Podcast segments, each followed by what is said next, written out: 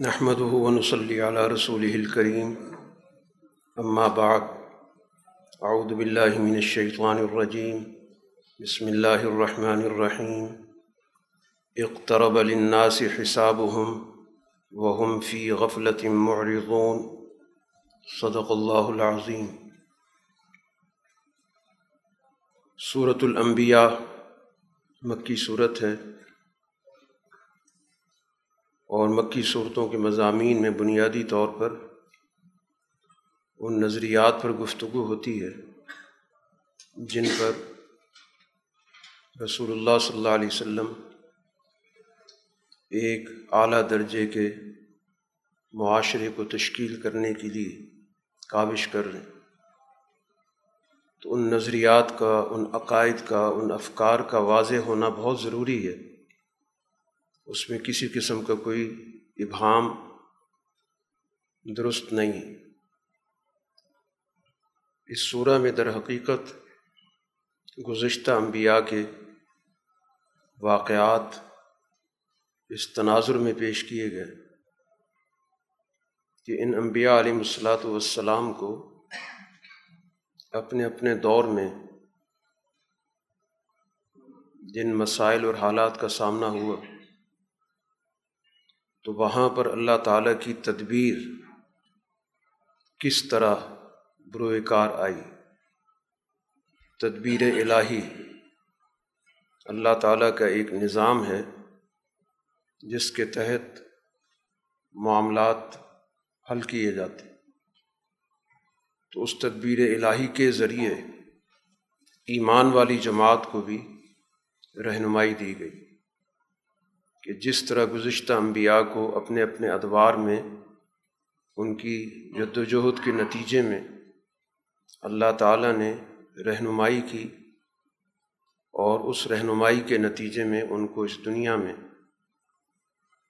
اپنے مقابل فریق پر فوقیت اور غلبہ حاصل ہو تو بالکل اسی طرح رسول اللہ صلی اللہ علیہ وسلم کی جد وجہد بھی کامیابی سے ہمکنار ہو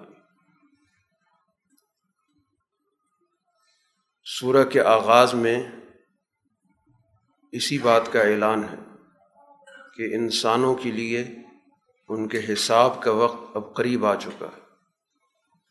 اور وہ غفلت کی حالت میں سچائی سے، حقائق سے منہ موڑ رہے ہیں۔ ان کی حالت یہ ہے، ان کی غیر سنجیدگی کی کہ جب بھی ان کے پاس کوئی اللہ تعالیٰ کی طرف سے نیا حکم آتا ہے، تو یہ بہت ہی غفلت کے ساتھ، بے توجہی کے ساتھ اور اس کو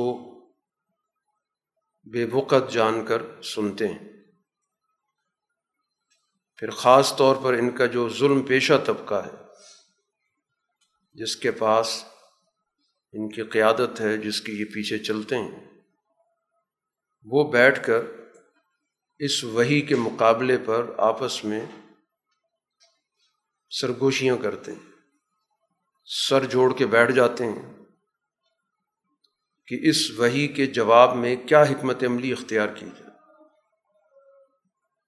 تو پھر جس کے ذہن میں جو بھی بات آتی ہے، تو وہ اپنی ٹامک ٹوئیاں مارتے اور اس کے اندر بہت زیادہ تضادات بھی ہوتے ہیں۔ کیونکہ ان کی بات میں کوئی وزن تو ہے نہیں۔ پیچھے عقل اور بصیرت تو موجود نہیں ہے۔ صرف ایک چیز کہ ہم نے اس وہی کو قبول نہیں کرنا ہم نے رسول اللہ صلی اللہ علیہ وسلم کی رہنمائی کو نہیں مانی اس وجہ سے بہت سی متضاد باتیں ان کی زبان سے نکلتی ہیں۔ مثلاً کبھی آپس میں یوں بیٹھ کر کہیں گے کہ یہ تمہیں جیسے تو ایک انسان ہے، تو ان کی ہم نے کیا بات مانی؟ یہ تو محض ہمارے ذہنوں پر ایک جادو کر دیتے اس کی اور کوئی حقیقت نہیں۔ قرآن نے اس کا جواب دیا کہ آپ ان کو کہہ دیں کہ میرا رب جو ہے وہ ہر بات کو جانتا ہے؟ تم لوگ کیا منصوبے بناتے ہو؟ کیا باتیں کرتے ہو؟ اور لوگوں کے ذہنوں میں غلط فہمیاں پیدا کرنے کے لیے کیا کیا تدابیر اختیار کرتے کبھی بیٹھ کے یہ کہتے ہیں کہ یہ کچھ پریشان خیالات ہیں۔ ان کی کوئی حقیقت نہیں۔ ایسے خیالات جن کا حقائق سے کوئی تعلق نہیں۔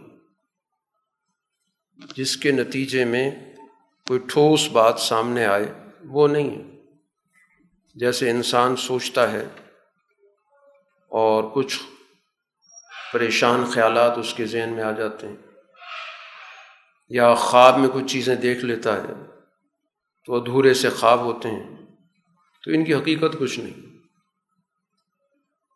کبھی کسی کی آواز آتی ہے کہ یہ سارا کا سارا رسول اللہ صلی اللہ علیہ وسلم کا گھڑا ہوا، خود ساختہ۔ پھر کسی کی آواز آتی ہے کہ تو شاعر ہے۔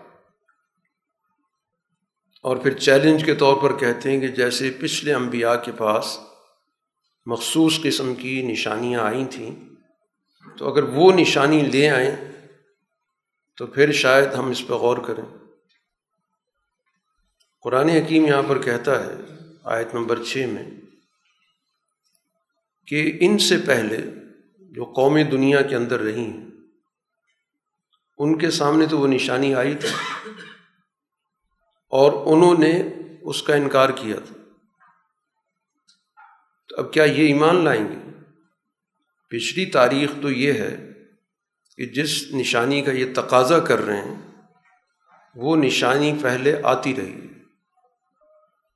اور اس کے باوجود انہوں نے اپنے مفادات کے راستے میں اس کو رکاوٹ سمجھا۔ اور بات نہیں مانی۔ تو اب یہ کس بنیاد پہ یہ دعویٰ کر رہے ہیں کہ یہ ایمان لے آئیں؟ باقی یہ کہنا کہ تم ہی جیسا انسان ہے دنیا میں اللہ نے انسانوں کی ہدایت کے لیے انسانی بھیجنے۔ آپ سے پہلے بھی دنیا میں جتنی بھی پیغمبر آئے، وہ تمام کے تمام انسانوں میں سے تھے، تمام کے تمام انہیں کی طرح مرد تھے۔ ذرا اہل علم سے جا کے پوچھ لو۔ تو یہ سوال تو بنتا ہی نہیں۔ یا تو ان سے پہلے کوئی فرشتے آتے رہے ہوں، کوئی اور مخلوق آئی ہو۔ اور اب رسول اللہ صلی اللہ علیہ وسلم اس سے ہٹ کے آ گئے۔ تو تاریخ کا مطالعہ کر کے دیکھ لیں، اہل علم سے جا کے پوچھ لیں۔ اور پھر جتنے بھی انبیاء آئے ہیں، وہ ظاہر ہے کہ انسان ہی تھے۔ کبھی بھی ایسی جسمانی ساخت لے کر نہیں آئے۔ کہ لا یا کلون و تام کھانا نہ کھاتے ہوں۔ نہ کوئی ایسا نبی آئے کہ جو ہمیشہ سے دنیا کے اندر رہا ہو اور ہمیشہ رہے۔ تمام انبیاء کی تاریخ ہم پڑھ رہے ہیں۔ تو اس سے پتہ چل رہا ہے کہ وہ ایک وقت مقررہ کے لیے آئے تھے اور وہ وقت مقررہ جب ہو گیا تو دنیا سے چلے گئے۔ تو آپ کی نبوت ان سے کسی بھی طور پر مختلف نہیں۔ اور پھر جو اصل چیز دیکھنے کی ہے سمت صدق ناہم الواد اصل بات یہ ہے، آیت نمبر نو کے اندر قرآن ذکر کر رہا ہے کہ ان انبیاء کی اپنے اپنے دور میں جو کشمکش رہی، اس دور کے مجرموں کے ساتھ۔ تو ہم نے ان مجرموں کے مقابلے پر ان انبیاء کی سچائی کو واضح کی۔ اور اس کے بعد دو جماعتیں ہر نبی کے زمانے میں بنتی رہیں۔ جو ایمان لانے والے تھے، ان کو ہم نے نجات دی۔ اور جو بھی حدود سے تجاوز کر رہے تھے، جو آپ میں نہیں تھے، جن پر اقتدار کی حوث مسلط تھی، جن پر دولت کی حوث مسلط تھی، جو ہر معاملے میں قانون توڑنے والے تھے، تو ان کو ہم نے تباہ کیا اور اب ہم جو یہ کتاب نازل کر رہے ہیں تم لوگوں پر، اس میں تمہارا بھی اب ذکر ہے۔ یہ محض پچھلے واقعات نہیں ہیں۔ یہ کتاب در حقیقت تمہارے بارے میں اطلاعات دے رہی ہے۔ ان واقعات کے ذریعے تو صرف ایک رہنمائی ہے۔ اصل میں تو یہ کتاب تمہارے مسائل کو حل کرتی۔ اس میں تمہارا ذکر ہے۔ اس میں تمہاری تاریخ ہے۔ کیا تم یہ غور نہیں کرتے؟ تو عقل سے کام نہیں لیتے۔ اور اس کے بعد قرآن حکیم نے یہاں پر ایک جامع ضابطہ بتایا۔ دوسرے رکو کے آغاز میں کہ کتنی ہی وہ بستیاں، وہ معاشرے جو ظلم پیشہ تھے، ہم نے ان کو تباہ کر دی۔ اور ان کی جگہ پر نئی قومیں پیدا کی۔ تاریخ کا مطالعہ کر کے دیکھ لو کہ کتنے معاشرے تھے، کتنی قومیں تھیں، کتنی بستیاں تھیں۔ جس جس نے بھی ظلم کا راستہ اختیار کیا، ان کو ہم نے بالکل ملیا میٹ کر دیا۔ اور ان کی جگہ پر نئی قوم آئی، نئی آبادی آئی، جس نے اس تمام علاقے کو، اس تمام آبادی جس جگہ پر مشتمل تھی اس جغرافیے کو انہوں نے خود آ کے آباد کی۔ اب ان کی نوعیت کیا تھی کہ جب ان کو آخری وقت میں یہ محسوس ہوا کہ ہمارا اب عذاب آ رہا ہے، تو پھر انہوں نے دوڑ لگا دی، بھاگنے کی کوشش کی۔ قرآن کہتے ہیں ان کو کہا گیا کہ لا ترکزو۔ اب بھاگنے کی ضرورت نہیں ہے، ایڑ مت لگاؤ۔ اب لوٹو ان چیزوں کی طرف جن کی بنیاد پر تم اترا رہے تھے۔ جس کی بنیاد پر تمہارے اندر تعیش تھا، جس کی بنیاد پر تم وسائل کو ضائع کر رہے تھے۔ کمزور لوگوں سے ان وسائل کو دور کر کے، ان کو محروم کر کے تم نے ان وسائل سے اس دنیا کے اندر اللّہ تلّے کی۔ لوٹو اس کی طرف، اپنے ان آبادیوں کی طرف، اپنے شہروں کی طرف، اپنے گھروں کی طرف لوٹو، تاکہ تمہارا محاسبہ ہو، پوچھا جائے کہ ان وسائل کو تم نے کیسے پیدا کیا، کیسے حاصل کیا، پھر ان وسائل سے تم نے کس کس کو محروم کیا، پھر ان کو تم نے کیسے ضائع کیا کس طرح اس کی بنیاد پر تم نے تعیش کیا؟ تو یہ وسائل کا ضیاع، وسائل کا بیجا استعمال، وسائل سے دوسروں کو محروم کرنا۔ تو اب اس پہ تو تمہارا محاسبہ ہوگا۔ تو اس موقع پر وہ اپنا وابیلا کرنے لگے، اعتراف کرنے لگے کہ ہماری کم بختی انا کنہ سا، ہم تو تھے ہی ظالم، ہم نے واقعی ظلم کیا۔ لیکن اب یہ موقع تو اعتراف کا کوئی معنی نہیں رکھتا۔ ہم نے ان کو بالکل جیسے کٹی ہوئی کھیتیاں ہوتی ہیں، بالکل اسی طرح کر کے رکھ دی۔ تو یہ ساری بات اصل میں سنائی جا رہی ہے قرآن کے مخاطبین کہ یہ واقعات برائے واقعات نہیں ہیں۔ یہ واقعات در حقیقت تمہارے حالات و واقعات کا آئینہ ہے۔ ان میں اپنے آپ کو دیکھو کہ تم کہاں پر کھڑے ہو۔ جس جس کا بھی طرز عمل یہ ہوگا، ظلم کرنے کا ہوگا، وسائل لوٹنے کا ہوگا، دوسروں کو محروم کرنے کا ہوگا، ان وسائل کی بنیاد پہ تعیش کرنا ہوگا، اس کی بنیاد پر دوسروں کو حقیق سمجھنا ہوگا، تو نتائج اس سے مختلف نہیں نکلیں۔ تو گویا ایک قوموں کی عروج و زوال کا ایک طے شدہ ضابطہ ہے، اصول ہے۔ وہ کبھی بھی ایک قوم سے دوسری قوم کی طرف جاتے ہوئے بدل نہیں سکتا۔ نہ اس کا اس سے تعلق ہے کہ یہ ماضی کے اصول تھے اور اب حال میں ایسا نہیں ہوگا، ایسا نہیں۔ یہ اصول لازمی ہیں، ابدی ہیں، طے شدہ جو بھی اس طرز عمل کو اختیار کرے گا، نتائج مختلف نہیں ہوں گے۔ باقی یہ کہ اللہ نے یہ ساری کائنات آسمان و زمین کی جو پیدا کی ہے، یہ محض کوئی مذاق کے طور پہ تو نہیں پیدا کی کوئی کھیل کود کے طور پہ تو نہیں پیدا کی اللہ تعالیٰ حکیم ہیں۔ اس کے ہر فعل میں، اس کے ہر فیصلے میں ایک اعلیٰ درجے کی دانش اور حکمت ہوتی ہے۔ بیکار کام اس کا کوئی نہیں ہوتا۔ بے مقصد اس کا کوئی فیصلہ نہیں ہوتا۔ اور پھر قرآن حکیم یہاں پر کہہ رہا ہے، آیت نمبر سترہ میں کہ فرض کرو کہ اگر ہم نے کوئی کھیل کود کی کوئی چیز بنانی ہوتی تو ہم خود بنا دیتے۔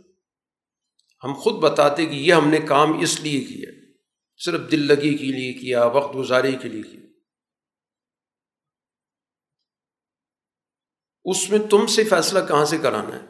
کہ جس کو تم فیصلے کر رہے ہو کہ یہ تو کھیل کود کی بات ہے، یہ تو مذاق کی بات ہے، یہ تو سنجیدگی نہیں ہے۔ اور اصل بات کیا ہے کہ یہ جو کشمکش ہے دنیا کے اندر، انبیاء علیہ الصلاۃ والسلام اور ان کے راستے پر چلنے والے ایک طرف اور ان کے دشمن طبقات، وہ ایک طرف، ان کے درمیان جو ہمیشہ سے کشمکش رہی ہے۔ اس کا بالآخر نتیجہ یہ نکلتا ہے کہ بل نقذف و بالحق علی الباطل، ہم حق کو باطل پر دے ماریں گے اور اس باطل کا بھیجا نکالیں گے اور اس کے بعد وہ بالکل ختم ہو جائے تو رسول اللہ صلی اللہ علیہ وسلم کی یہ جد و جہد یہ محض مذاق نہیں ہے کہ تم نے اس کو سنجیدہ نہیں لیا۔ تم سمجھ رہے ہو چند دن کی بات ہے، چند لوگوں کی بات ہے۔ حالات ہمارے حق میں ہیں، طاقت ہمارے پاس ہے، حکومت ہمارے پاس ہے۔ برادری کے جو بڑے بڑے لوگ ہیں، سردار ہیں، وہ ہمارے ساتھ ہیں۔ یہ تو چند لوگوں کی باتیں ہیں۔ ہوا میں تحلیل ہو جائیں گے، ایسا نہیں۔ یہ حق ہے اور ایک وقت آئے گا کہ اللہ تعالیٰ اسی حق کے ذریعے اس باطل کا بھیجا نکالے گا۔ اور قرآن جو کچھ کہہ رہا وہ ہوا کہ جب رسول اللہ صلی اللہ علیہ وسلم مدینہ چلے گئے، تو اس کے بعد جو بھی غزبے ہوئے سرایا ہوئے، وہ اسی باطل کی بے کے لیے ہوئے۔ اور بالآخر فتح مکہ کے ذریعے وہ باطل بالکل تھیس نیس ہو گیا، ختم ہو گیا۔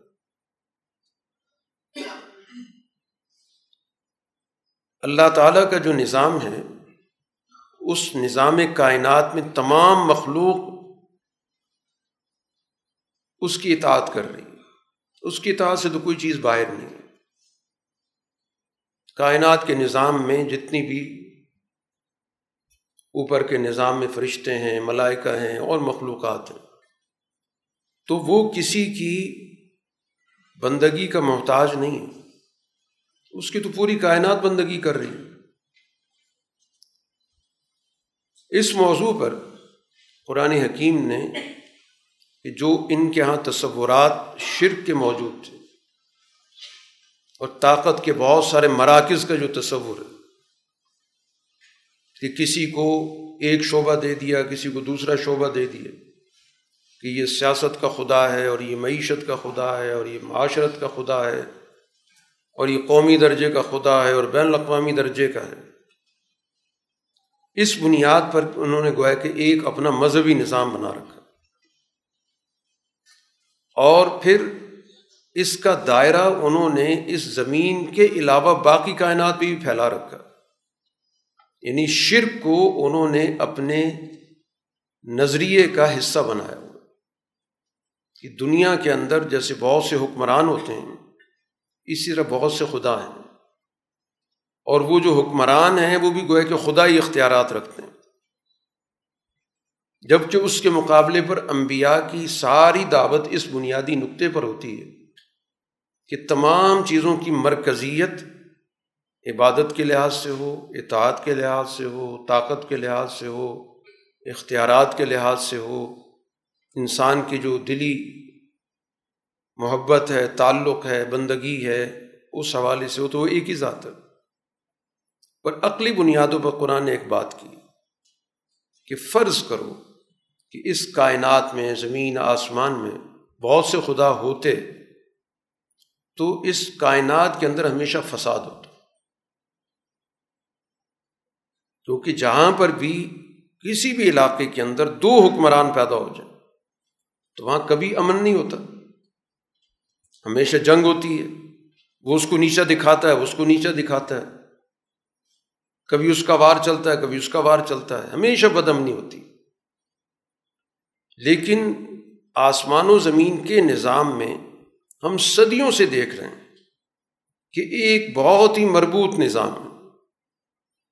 کبھی ایسا نہیں ہوا کہ کسی ایک کا بس چلا ہو، اس نے دن کو رات بنا دیا ہو، رات کو دن بنا دیا ہو، سورج کا نظام آگے پیچھے کر دیا ہو، موسم بدل دیے ہوں۔ کبھی ایسا نہیں ہو تو اگر ایک سے زائد ایسے کوئی خداؤں کا تصور ہوتا، تو یہاں پر فساد کی کیفیت ہوتی۔ لیکن فساد نہیں ہے۔ آپ اس کائنات کا بڑے مربوط اصولوں کی روشنی میں مطالعہ کرتے ہیں۔ آپ کو پتہ ہے، بڑے لگے بندے ضابطے ہیں، یہ قواعد ہیں، اصول ہیں۔ اسی وجہ سے ان کی روشنی میں آپ نے بہت سارے علوم پیدا کر لی نت نئی آپ چیزیں دریافت کرتے ہیں۔ تو اسی وجہ سے کہ اس سے پتہ چل رہا ہے کہ یہاں پر ایک استحکام ہے۔ یہاں کچھ ضابطوں کی حکمرانی چل رہی ہے۔ کچھ طے شدہ قواعد ہیں، جس کے مطابق یہ کائناتی نظام چل رہا ہے۔ تو یہ ایک ایسی دلیل ہے یا ایک ایسی بات ہے کہ ہر آدمی اس پہ غور کر سکتا ہے کہ کائنات میں امن کا ہونا، تکوینی نظام کے اندر کسی خلل کا نہ ہونا اور صدیوں سے۔ تو یہ اس بات کی دلیل ہے کہ ان سب کا جو کنٹرول روم ہے وہ ایک ہے۔ اس پوری کائنات کا جو محور ہے، مرکز ہے، وہ ایک ہے۔ جس نے سارے نظام کو مستحکم رکھا ہوا۔ اور اگر ایسا نہ ہوتا تو ظاہر ہے کہ جیسے دنیا کے اندر ایک چھوٹے سے ملک کے اندر دو حاکم پیدا ہو جائیں۔ دونوں دعویٰ رکھتے ہوں کہ ہمارے پاس حکومت کرنے کا استحقاق ہے، ہمارے پاس طاقت ہے، ہمارے پاس فوج ہے۔ تو آپ دیکھ لیں کہ اس ملک میں خانہ جنگی کے علاوہ کچھ نہیں ہوتا۔ کبھی ایک کا غلبہ ہو رہا ہوتا ہے، کبھی دوسرے کا غلبہ ہو رہا ہوتا ہے۔ تو زندگی انسانوں کی وہاں پر بری طرح فساد کا شکار ہوتی ہے۔ لیکن کائناتی نظام میں ایسا نہیں ہے۔ تو یہی اس بات کی دلیل ہے کہ ایک ہی ذات ہے۔ اور اس ذات کو تمام چیزوں پر بھرپور اختیار حاصل ہے۔ جو کچھ وہ کرتا ہے، اس سے کوئی پوچھ نہیں سکتا کہ کیوں کیا کیسے کیا لیکن باقی سب لوگوں سے محاسبہ ہوا۔ کہ انہوں نے کیا کام کیا کیا نہیں کیا، کیسے کیا، کیوں کیا؟ ایک تو عقلی بنیادوں پر قرآن نے سوال کیا۔ دوسرا سوال قرآن نے اسی بنیاد پر، اسی موضوع پر کہ کسی بھی چیز کو ثابت کرنے کے لیے باقاعدہ دستاویز ہوتی ہے جب آدمی کو دعویٰ کرتا ہے تو دلیل ساتھ پیش کرتا ہے۔ تو قرآن کہتا ہے ہاتھو برہان کن دلیل لے آؤ، کوئی ثبوت لے آؤ، کوئی دستاویز لے آؤ۔ کہ جس میں تمہارے دعوے کی کوئی نہ کوئی تائید ہوتی ہو۔ اور یہ جو اللہ تعالیٰ کی کتاب ہے، یہ ان کا بھی ذکر کرتی ہے جو میرے ساتھ یہاں موجود ہیں، جو مجھ سے پہلے گزرے ان کا بھی ذکر کر رہی ہے۔ تو گویا نہ تمہارے پاس کوئی دستاویزی ثبوت ہے، نہ کوئی تمہارے پاس عقلی دلیل ہے۔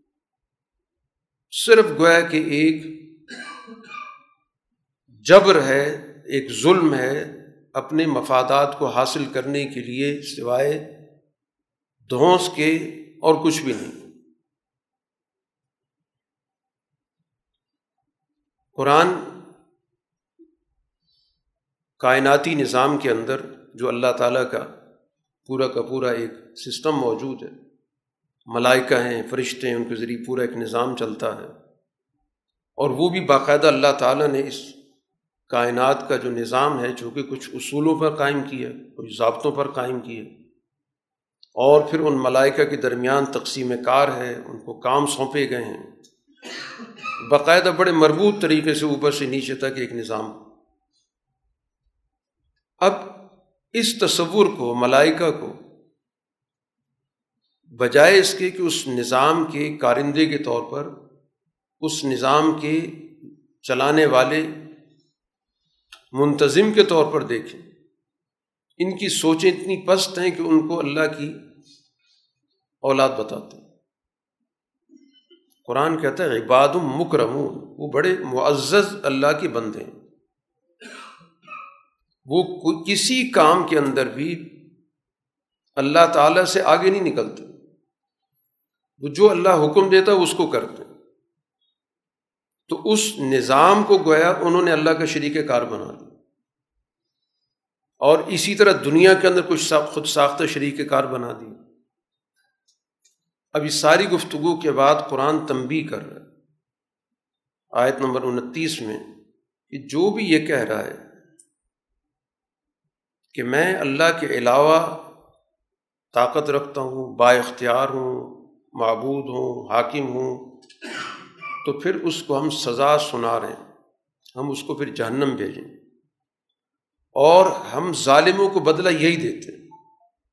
اگر ظالم ظلم سے باز نہیں آئیں گے، تو اس کے علاوہ ان کی کوئی اور سزا نہیں۔ اس دنیا کے اندر اللہ تعالیٰ نے جب کائنات کی تخلیق کی ہے، تو چونکہ اس سورہ کا جو بنیادی موضوع ہے، جس پہ زیادہ گفتگو ہو رہی ہے، وہ تدبیر الہی پر ہو رہی ہے۔ کہ اللہ تعالیٰ کی اس دنیا کے اندر ایک مینجمنٹ ہے، اس کا ایک سسٹم ہے، جس کے تحت وہ اس سارے کائنات کو چلاتا ہے۔ اللہ کی صفات میں سے صفت ہے مدبر السماواتی والارض۔ اس پورے نظام کو گویا کہ باقاعدہ چلاتا ہے، اس کے اندر اس کا ایک انتظام موجود۔ تو شروع میں جب یہ کائنات وجود میں آئی، تو یہ علیحدہ علیحدہ شناخت موجود نہیں تھی۔ جس کو آج ہم آسمان کہتے ہیں، زمین کہتے ہیں۔ یہ ابتدا میں ظاہر سارا کا سارا سلسلہ اکٹھا تھا۔ پھر ان کو ایک دوسرے سے جدا کیا۔ گیا پھر ان دونوں کا ایک کردار متعین کیا۔ گیا پھر اس دنیا کے اندر جو اللہ کی سب سے پہلی مخلوق تھی، پانی کی صورت میں، اس پانی سے تمام چیزوں کی حیات ہوئی۔ وہی چیزیں پھر آہستہ آہستہ اس دنیا کے اندر ہر چیز کی حیات کا باعث بنی تو یہ پورا نظام گویا کہ اللہ تعالیٰ کی طرف سے باقاعدہ اصولوں پہ، ضابطوں پر، قاعدوں پر کھڑا کیا گیا۔ اور اسی وجہ سے آج کا انسان ان اصولوں کو جاننے کی کوشش کرتا ہے۔ بہت سارے اصول اس کے علم میں آ جاتے ہیں۔ اسی وجہ سے ان کی روشنی میں وہ نت نئی چیزیں بنا رہا ہوتا ہے۔ دریافت جو کرتا ہے تو اس دریافت سے اس کو عملی زندگی کے اندر بہت سارے فائدے مل رہے ہیں۔ اب ان کو ہم قوانین کے طور پہ ذکر کرتے ہیں کہ یہ قانون ہے فطری قانون ہے۔ تو یہ فطری قوانین گویا کہ اس ذات نے ہی دنیا کے اندر متعین کی اور یہی اس بات کی علامت ہے کہ وہ پوری کائنات کا مدبر ہے۔ ہر چیز کو سسٹمیٹک بنا دی، ہر چیز ضابطے کے ساتھ چل رہی۔ چاہے وہ پہاڑوں کا نظام ہو، آسمانوں کا نظام ہو، دن رات کا نظام ہو، سورج چاند کا نظام ہو، یہ سارا کا سارا باقاعدہ ایک نظم و ضبط کے تحت یہ پورا سسٹم کھڑا ہوا۔ اسی طرح اللہ تعالیٰ نے اس دنیا کے اندر انسانوں کے باہمی میل جول سے جو نظام پیدا ہوتا ہے، جس کو ہم تمدن کہتے ہیں، معاشرت کہتے ہیں، تو اس کے بھی کچھ اصول اور ضابطوں ان اصولوں اور ان ضابطوں سے اس انسان کو مختلف موقعوں پر انبیاء کے ذریعے آگاہ کیا جاتا ہے۔ لیکن ان اصولوں پر عمل کرنا خود اس انسان کے دائرۂ اختیار میں۔ اگر ان کا خیال رکھے گا تو سوسائٹی میں امن رہے گا۔ سوسائٹی کے اندر انسانوں کی حقوق کی حفاظت ہوگی۔ اور جب وہ ان قوانین کی خلاف ورزی کرے گا تو فساد پیدا ہوگا۔ تو گویا اوپر سے نیچے تک جتنا بھی سسٹم ہے وہ باقاعدہ طے شدہ ضابطوں پر رکھا گیا۔ تکوینی نظام میں چونکہ انسان کا عمل دخل نہیں ہے، تو اس وجہ سے وہاں پر ہمیں فساد نظر نہیں آتا۔ سماجی نظام جو کہ انسان کے ہاتھ میں ہے، تو یہاں پر اس سے کہا گیا کہ یہ صحیح ہے، یہ غلط ہے، یہ عدل ہے، یہ ظلم ہے، اس کا یہ نتیجہ، اس کا یہ نتیجہ۔ ہے تو اگر وہ اس ساری بات کو مان لیتا ہے، اس کے مطابق اپنا فکر تشکیل دیتا ہے، اس کے مطابق سماج بناتا ہے، تو سوسائٹی میں بھی امن آ جاتا ہے۔ جب وہ ان سے انحراف کرتا ہے تو سوسائٹی کے اندر فساد پیدا ہو جاتا ہے۔ رسول اللہ صلی اللہ علیہ وسلم کے بارے میں جو ان کا یہ اعتراض، اور پچھلے انبیاء پر بھی یہ اعتراض کہ یہ نبی انسانوں میں سے کیوں؟ اور اگر انسانوں میں سے ہے تو اس پر موت کیوں آتی؟ قرآن نے کہا کہ ایک اللہ کا یہ ضابطہ بھی طے شدہ ہے کہ دنیا میں جو بھی انسان ہوگا وہ ایک وقت مقررہ کے لیے ہوگا۔ قرآن ذکر کرتا ہے نمبر چونتیس میں کہ آپ سے پہلے بھی کسی بھی انسان کے لیے ہم نے یہ فیصلہ کیا ہی نہیں کہ اس نے ہمیشہ رہنا ہے۔ اور اسی طرح اگر آپ دنیا سے چلے جائیں گے تو کیا یہ لوگ ہمیشہ رہیں گے؟ اعتراض کی کوئی بنیاد ہوتی ہے؟ یا تو یہ کہیں کہ فلاں فلاں ہمیشہ ہے اور یہ اللہ کے نبی جو ہیں جو کہہ رہے ہیں کہ میں نبی ہوں، یہ ہمیشہ نہیں رہیں گے؟ قرآن نے کہا کہ ہر بندے کے لیے فیصلہ طے شدہ ہے۔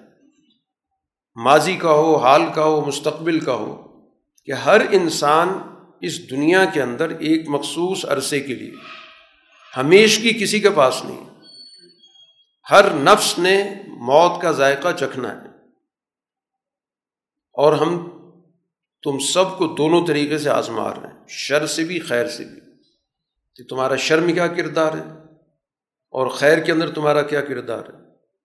تو ایک وقت تک کے لیے تمہیں گویا اختیارات دیے گئے اس وقت کے اندر اندر جو تمہارا طرز عمل ہے، اسی میں تمہاری جانچ پر ہو جائے گی۔ قرآن حکیم ایک اور چیز بھی واضح کرتا ہے کہ اصل مسئلہ یہ ہے کہ اس انسان کے اندر تھوڑی سی اجلت پائی جاتی اس لیے ان کو تنبی کر دیں کہ جو بھی میری آیات ہیں، میرے احکام ہیں، میں ان کے سامنے سارے کے سارے لے کر آؤں گا جو بھی میں نے لانے ہیں۔ ہر چیز اپنے وقت پہ ظاہر ہوتی ہے۔ جلد بازی کرنے کی ضرورت نہیں۔ یہ جو بار بار کہتے ہیں، اگر آپ سچے ہیں تو وعدہ پورا کریں جو آپ کہتے ہیں کہ ہم پر برا وقت آئے۔ ہر چیز اپنے وقت پہ ہونی۔ ان کے کہنے کی وجہ سے اللہ تعالیٰ اپنے ضابطوں کو آگے پیچھے نہیں کرے گا۔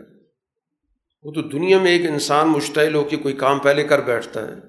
اللہ کے یہاں تو اس طرح کا نظام نہیں کہ کوئی چیلنج کر رہا ہے، کوئی بار بار کہہ رہا ہے، جلد بازی کر رہا ہے۔ تو لہٰذا ان کو وقت سے پہلے ہی کوئی سزا دکھا دی جائے۔ یہ اللہ کا نظام نہیں ہے۔ اپنے وقت پہ ہر چیز ان کے سامنے آ جائے باقی پچھلی تاریخ پڑھ کر دیکھ لیں کہ جن انبیاء کا بھی مذاق اڑایا گیا، تو جس چیز کا بھی مذاق اڑاتے رہے، وہی چیز اس دنیا کے اندر ایک عذاب کی صورت میں ان کو گھیرتی رہی ہے۔ ان سے ایک سوال کریں کہ تم دنیا کے اندر رہتے ہو تو تمہیں دنیا کے اندر دن یا رات میں کون سی ذات سنبھال کے رکھتی تم رات کو آرام کرتے ہو، سو جاتے ہو۔ پھر کون سی ذات ہے کہ جو تمہاری حفاظت کرتی ہے اور صبح تمہیں دوبارہ سرگرم کر دیتی تو اگر یہ غور و فکر کی طرف آئیں تو ان کو قدم قدم پر یہ چیز سامنے آئے گی کہ ایک برتر ذات ہے جس کے ساتھ کسی قسم کی کوئی شراکت نہیں ہے، اسی نے انسانوں کا پورا کا پورا نظام بھی سنبھالا ہوا۔ کیا ان کے پاس اللہ کے علاوہ کوئی خدائی نظام موجود ہے جو ہم سے ان کو بچا لے گا؟ بلکہ انہوں نے جتنا بھی خود ساختہ نظام بنا رکھا ہے دنیا میں، وہ تو اپنی مدد نہیں کر سکتے۔ ان ان کی حفاظت کیا کرنی؟ یہاں پر قرآن حکیم نے ایک عملی مثال کے ذریعے توجہ دلائی کہ اس وقت رسول اللہ صلی اللہ علیہ وسلم جو مکہ مکرمہ کے اندر جدوجہد کر رہے ہیں اور آپ کا فکر پھیل رہا ہے، لوگ دائرہ اسلام میں آ رہے ہیں۔ ایسا نہیں ہے کہ کوئی چیز رک گئی ہو۔ اسی پر ہی غور کر لیں کہ کس طرح ہم ان سے زمین کو لیتے جا رہے ہیں، کم کرتے جا رہے ہیں۔ کیونکہ جو جو ایک شخص دائرۂ اسلام میں آتا جائے گا، تو اتنا علاقہ جس وہ انسان موجود ہے، وہ جگہ تو اب مسلمانوں کی ہوگی۔ جس جگہ پہ وہ قبیلہ بیٹھا ہے، اگر اس قبیلے کے لوگ مسلمان ہو گئے، تو اس کا مطلب یہ ہوا کہ یہ کفر کے دائرے سے تو نکل گئے۔ اسی پر غور کریں کہ کس طرح انسانوں کی تعداد بڑھتی جا رہی ہے اور ان کی تعداد اس لحاظ سے گھٹتی جا رہی ہے۔ کیونکہ انہی میں سے لوگ دائرہ اسلام میں آ رہے ہیں۔ تو کیا یہ چیز نہیں دیکھ رہے؟ تو اس کے باوجود یہ کہہ رہے ہیں کہ یہ غالب ہیں کہ ابتدا میں رسول اللہ صلی اللہ علیہ وسلم پر ایمان لانے والے اکا دکا لوگ ہیں۔ پھر مزید بڑھتے ہیں، مزید بڑھتے ہیں۔ باہر سے کچھ لوگ آ جاتے ہیں۔ مختلف قبائل کے آپ پر ایمان لا کے پھر آپ ان کو ہدایت دیتے ہیں کہ جاؤ اپنے قبیلوں میں جاؤ، وہاں جا کر دین کی دعوت دو۔ تو اسی چیز پر ہی غور کرنے۔ رسول اللہ صلی اللہ علیہ وسلم نے صلح حدیبیہ کے بعد جب مختلف ممالک کے حکمرانوں کو، بادشاہوں کو خطوط لکھے، تو ان میں سے ایک خط کیسر روم کی طرف بھی بھیجا۔ اور اس وقت کا جو حکمران تھا، وہ اپنی کتاب کا عالم بھی تھا، انجیل کا عالم تھا۔ تو اس کو جستجو ہوئی کہ یہ خط لکھنے والی شخصیت کون ہے، جو مجھے دعوت دے رہی ہے کہ اسلام قبول کرو۔ اور اگر کرو گے تو محفوظ رہو گے، نہیں کرو گے تو تم پر تمہارا ببال بھی ہوگا اور تمہاری ریت کا بھی تمہارے زیر نگرانی جو لوگ ہیں، مزدور، کسان، ان کا ببال بھی تم پر ہو۔ تو یہ شخصیت ہے کون؟ چنانچہ اس نے اپنے درباریوں سے کہا کہ اس شام کے علاقے میں چونکہ عرب کے لوگ آتے جاتے ہیں تجارت کے لیے، تو ذرا کوئی تلاش کرو، ادھر کا کوئی آدمی آیا ہوا ہو، تو میں اس سے معلومات لوں۔ اتفاق کی بات ہے کہ ان دنوں خود ابو سفیان جن کی اس وقت مکہ کے نظام کے سربراہ کی تھی، وہ تجارتی قافلے کے ساتھ شام میں موجود تھے۔ تو چنانچہ ان کو اپنے پورے قافلے کے ساتھ دربار میں پہنچا دیے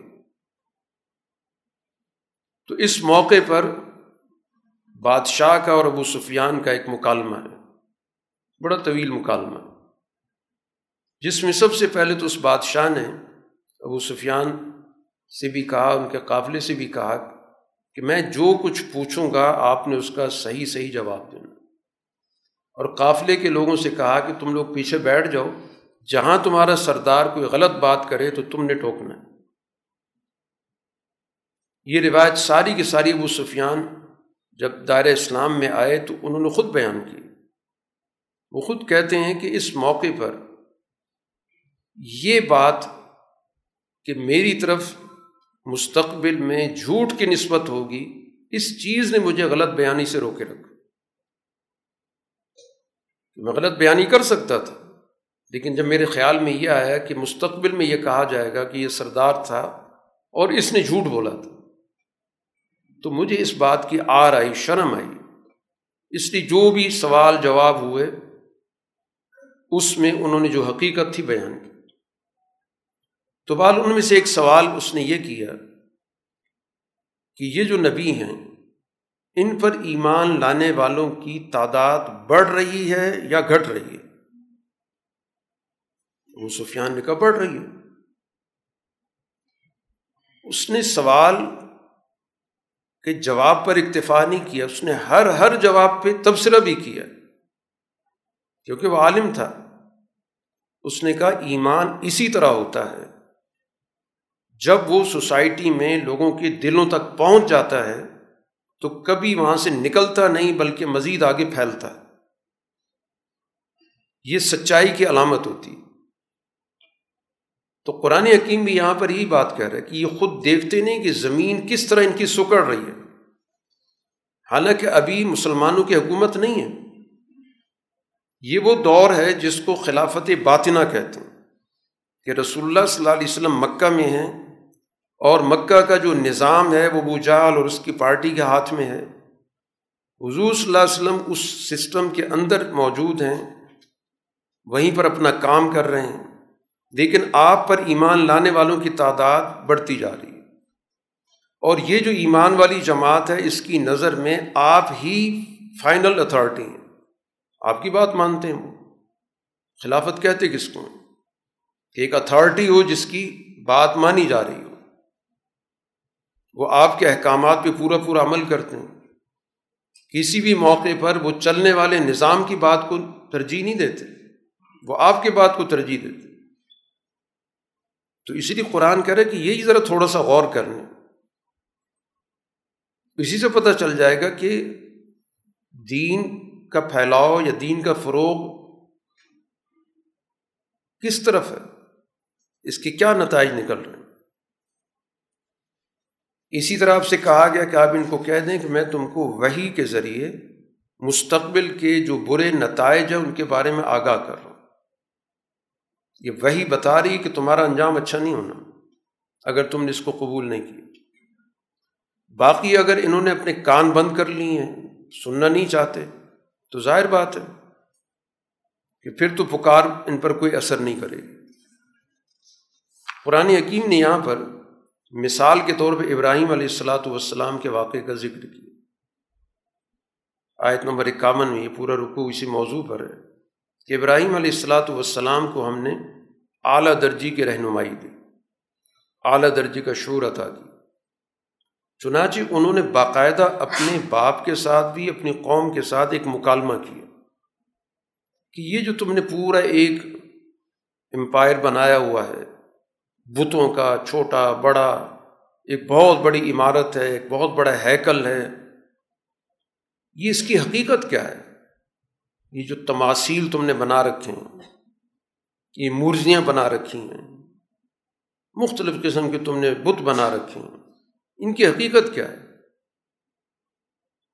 جواب یہ آیا کہ ہمارے آبا و اجداد ایسی کر رہے تھے۔ ہم تو ان کو دیکھا ایسے ہی کر رہے تھے۔ وہ ان کے سامنے جھکتے تھے، پوجا پاٹ کرتے تھے۔ ابراہیم علیہ السلام نے کہا کہ اس کا مطلب یہ ہوا کہ تم اور تمہارے جو بھی بڑے تھے، سارے کے سارے بھٹکے ہوئے لوگ۔ ایک حقیقت سامنے موجود ہے کہ عبادت کرنے والا ایک زندہ شخص ہے، چلتا پھرتا ہے، سنتا ہے، دیکھتا ہے۔ اور جس کے سامنے وہ جھک رہا ہے، اس کے پاس نہ دیکھنے کی صلاحیت، نہ سننے کی صلاحیت۔ تو بھٹکا اور کسے کہتے ہیں؟ اس پہ وہ کہنے لگے کہ ابراہیم، آپ کوئی واقعی سنجیدہ بات کر رہے ہیں یا آپ مذاق کر رہے ہیں؟ ابراہیم علیہ السلام نے کہا کہ دیکھو تمہارا رب تو وہی ہوگا نا جو آسمان و زمین کا رب ہے۔ یہ تو تم بھی مانتے ہو کہ ان کا اس آسمان زمین سے تو کوئی تعلق نہیں۔ آسمان و زمین کا کوئی خالق ہے؟ تو جس کو ان کا خالق مانتے ہو، ان کو اپنا بھی مانو، وہ تمہارا رب بھی ہے۔ اور اس چیز پر میں گواہی بھی دے رہا ہوں کہ ایک ہی رب ہے، چاہے وہ آسمانوں کا ہو، زمین کا ہو، تمہارا ہو، یہ جو دوئی کا سسٹم آ گیا کہ وہ اور چلا رہا ہے، یہاں پر کچھ اور چیزیں پیدا ہو گئی اور پھر ان کے سامنے واضح طور پر کہا کہ یہ جو تمہارا جتنا بھی مذہبی نظام کھڑا ہے، میں اس کے بارے میں کوئی نہ کوئی تدبیر کرتا ہوں، میں اس سے نمٹتا ہوں۔ چنانچہ ایک موقع پر قرآن دوسری جگہ پہ ذکر کرتا ہے کہ یہ سارے لوگ اپنی کسی تہوار کی وجہ سے شہر سے باہر گئے ہوئے تھے۔ ابراہیم علیہ السلاۃ والسلام کو بھی دعوت دی، لیکن ابراہیم علیہ السلام نے معذرت کر لی اپنی طبیعت کی ناسازی کی وجہ سے۔ تو ان کی عدم موجودگی میں وہ اس بڑے بت خانے میں، جہاں پر بیسیوں قسم کے بڑے، چھوٹے پوری کی پوری گویا کہ وہاں پر ایک مجلس سجی ہوئی تھی۔ تو ابراہیم علیہ السلاۃ والسلام نے ان تمام بتوں کو ایبدار کر دی، توڑا۔ کسی کی آنکھ ختم کر دی، کسی کا کان توڑ دیا، کسی کی ناک توڑ دی۔ ایک جو سب سے بڑا بت تھا، اس کو رہنے دیا۔ اور مقصد یہ تھا کہ یہ آ کے ذرا سوچے تو صحیح، غور و فکر کریں۔ جب وہ واپس آتے ہیں، تو وہاں پر آپس میں پوچھتے ہیں کہ یہ ہمارے خداؤں کے ساتھ یہ کس نے کیا؟ بڑا ظالم آدمی ہے۔ پھر کسی نے جواب دی کہ ایک نوجوان ہے جو ہمیشہ ان کا تذکرہ کرتا ہے، جن کو ابراہیم کہا جاتا ہے۔ سب کے سامنے لے آؤ۔ ساری چوپال بیٹھتی ہے، ساری مجلس بیٹھتی ہے۔ ان کے سامنے ان کو پیش کرو۔ ابراہیم علیہ السلاۃ والسلام کو بلایا کہ آ گئے۔ پوچھنے لگے، ابراہیم، آپ نے یہ ہمارے خداؤں کے ساتھ کیا ابراہیم علیہ السلام نے کہا، جس نے بھی کہا، یہ بڑا کھڑا ہے، اس سے پوچھو۔ اگر یہ بول سکتے ہیں، بتاتے ہیں، تو پوچھ لو، یہ بتا دے گا۔ کیونکہ ظاہری طور پر تو یہی ہے کہ ایک بڑا ہے، اس بڑے نے سب کی پٹائی کر دی ہے۔ پوچھو ان سے۔ اب تھوڑی دیر کے لیے تو گویا کہ وہ سام سون گے دل میں کہنے لگے کہ باقی بڑی زیادتی کرتے ہیں ہم۔ کہ ایک ایسی چیز جو بول بھی نہیں سکتی، اپنی حفاظت بھی نہیں کر سکتی، تو ہم گویا کہ خود ظلم کر رہے ہیں۔ کچھ دیر تو سر جھکائے۔ اور اسی دوران کہتے ہیں، آپ کو تو پتہ ہی تو بولتے نہیں ہیں۔ تو ابراہیم علیہ السلام نے کہا، تف ہے تم پر۔ تم پر بھی اور تمہاری ان بتوں پر بھی۔ جو نہ فائدہ دیتے ہیں، نہ نقصان کرتے ان کی بندگی کر رہے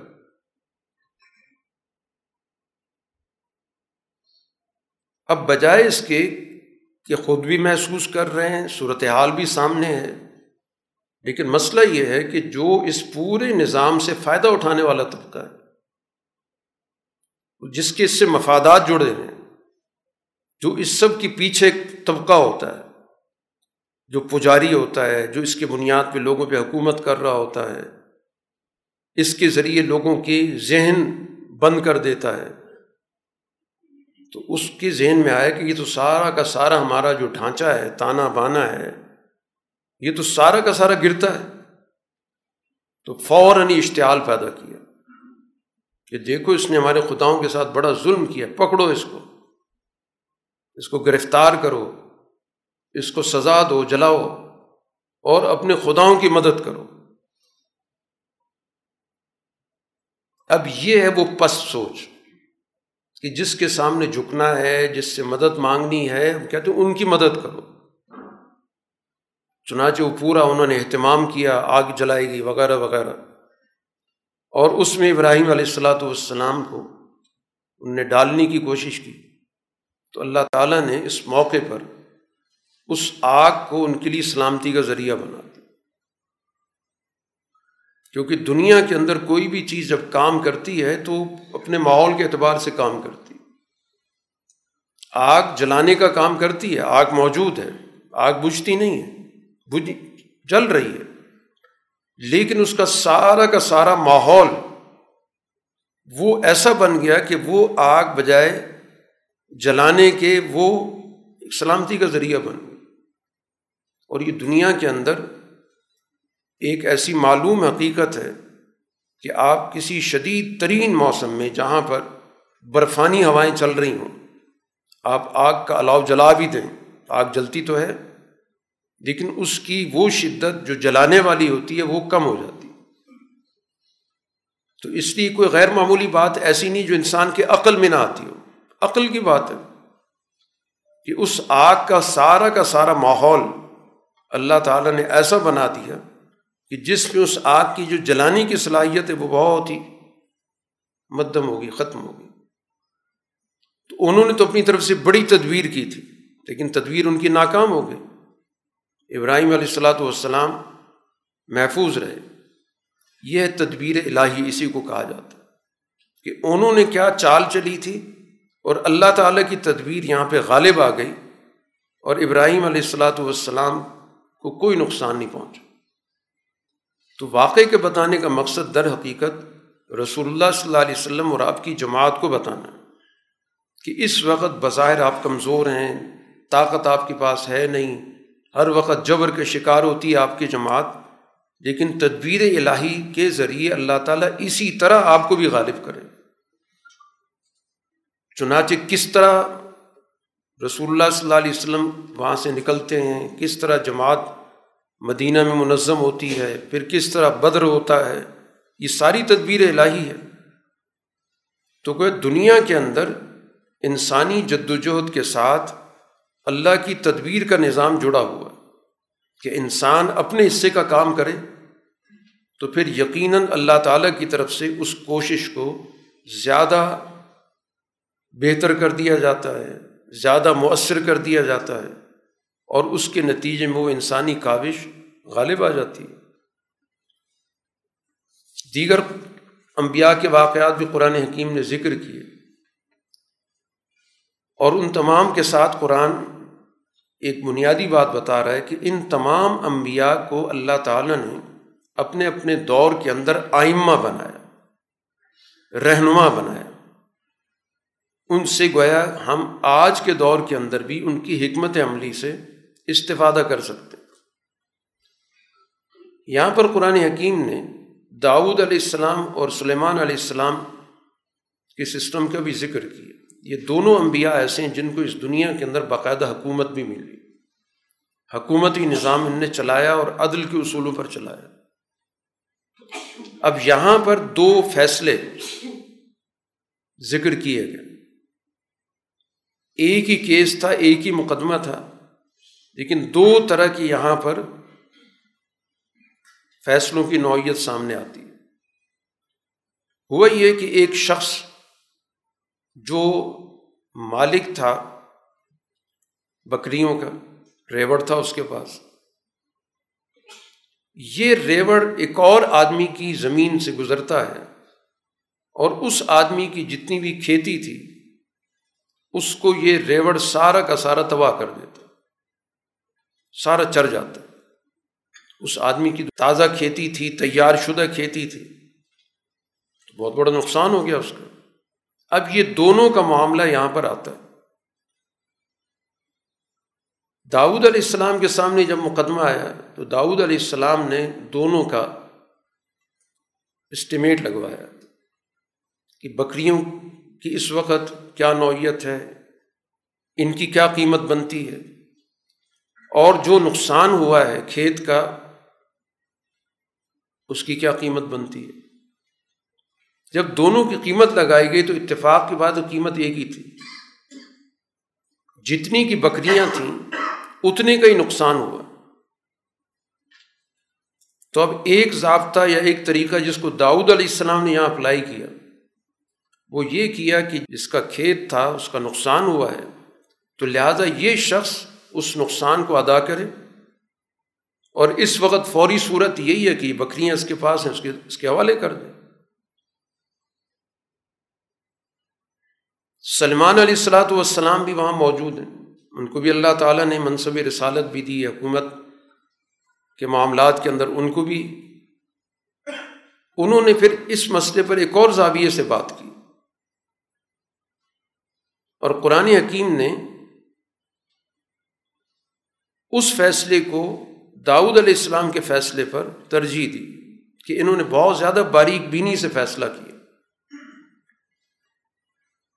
انہوں نے یہ کہا کہ وقتی طور پر بکریاں اس شخص کے حوالے کر دی جائیں جس کا کھیت تباہ ہوا۔ اور کھیت وقتی طور پر اس شخص کے حوالے کر دیا جائے جس کی بکریاں تھیں۔ وہ اس کھیت کو تیار کرے۔ جب یہ کھیت اسی حالت پر آ جائے جس پر پہلے تھا، وہ اپنی بکریاں واپس لے لے اور کھیت اس کے مالک کو واپس کر دو تو قرآن کہتا ہے ففا ہم نہ سلیمان سلیمان کو ہم نے معاملے کی بہت زیادہ باریک بینی عطا کی۔ کہ یہ جو فیصلہ ہے، یہ پچھلے فیصلے کے مقابلے میں زیادہ دونوں کے لیے تسلی بخش کیونکہ پہلی صورت میں تو وہ آدمی فارغ ہو گیا، بکریاں ساری دوسرے کے پاس چلی گئیں، اس کا ذریعہ معاش تو ختم ہو گیا۔ لیکن دوسرے فیصلے کے اندر وقتی طور پر چیزوں کا تبادلہ ہوا۔ ملکیتیں منتقل نہیں ہوئی۔ چونکہ نقصان ہوا ہے کھیت والے کا، تو اس کے نقصان کا تو ازالہ ضروری ہے۔ تو اتنے عرصے میں وہ ریوڑ اس کے پاس رہے گا جو اس نے فائدہ اٹھانا اٹھا لے۔ لیکن ملکیت اس کے پاس نہیں ہوگی۔ اور جب وہ کھیت پوری طرح تیار ہو جائے گا، تو کھیت والا اپنا کھیت لے لے اور بکری والا اپنی بکریاں واپس لے لے۔ تو اس طرح گویا کہ دنیا کے نظام کو چلانے کی اللہ تعالیٰ انبیاء کو حکمت عطا کرتا یہ ساری تدبیر سے تعلق رکھتی ہیں۔ کہ سسٹم کو کیسے دیکھا جاتا ہے، کیسے چلایا جاتا ہے۔ اور اسی طرح ایک مسئلے کے کئی حل ہوتے ہیں۔ تو ان میں سے جو زیادہ سے زیادہ بہتر طریقہ ہوتا ہے ظاہر کہ اس کو اختیار کیا جاتا ہے۔ پھر اس دنیا کے اندر انسانوں کی بھلائی کے لیے اللہ تعالیٰ نے داؤد علیہ السلاۃ والسلام کو ایک اور تدبیر عطا کی کہ لوہے کی صنعت انسانی زندگی کے اندر بڑی اہمیت رکھتی۔ اور خاص طور پر ماضی کے اندر، جنگوں کے اندر اس کا بڑا کردار ہوتا تھا۔ تو اللہ تعالیٰ نے داؤد علیہ السلاۃ والسلام کے ہاتھ پر اس لوہے کو نرم کر دیا تاکہ اس کے ذریعے جو بھی چیزیں بنانی ہے ذرا بنانی ہے دیگر سامان بنانے اس کے ذریعے گویا کہ انسانوں کو ایک بہت بڑا علم عطا ہو گیا کہ لوہے کو قابل استعمال کیسے بنایا جاتا۔ اس لیے قرآن کہتا ہے فہل انتم شاکرون کہ اللہ نے کتنا بڑا انعام کیا ایک نبی کے ذریعے۔ کیا تم اس چیز کے قدر کرنے والے ہو؟ اسی طرح دیگر انبیاء کے واقعات قرآن حکیم اسی حوالے سے ذکر کر رہا ہے کہ ہر دور کے اندر نبی کو اللہ تعالیٰ نے اس دور کے حوالے سے حکمت عملی بھی عطا کی۔ ان پر کوئی مشکل وقت آیا تو اس میں سے ان کو نکلنے کی تدبیر بھی سجائی ہے۔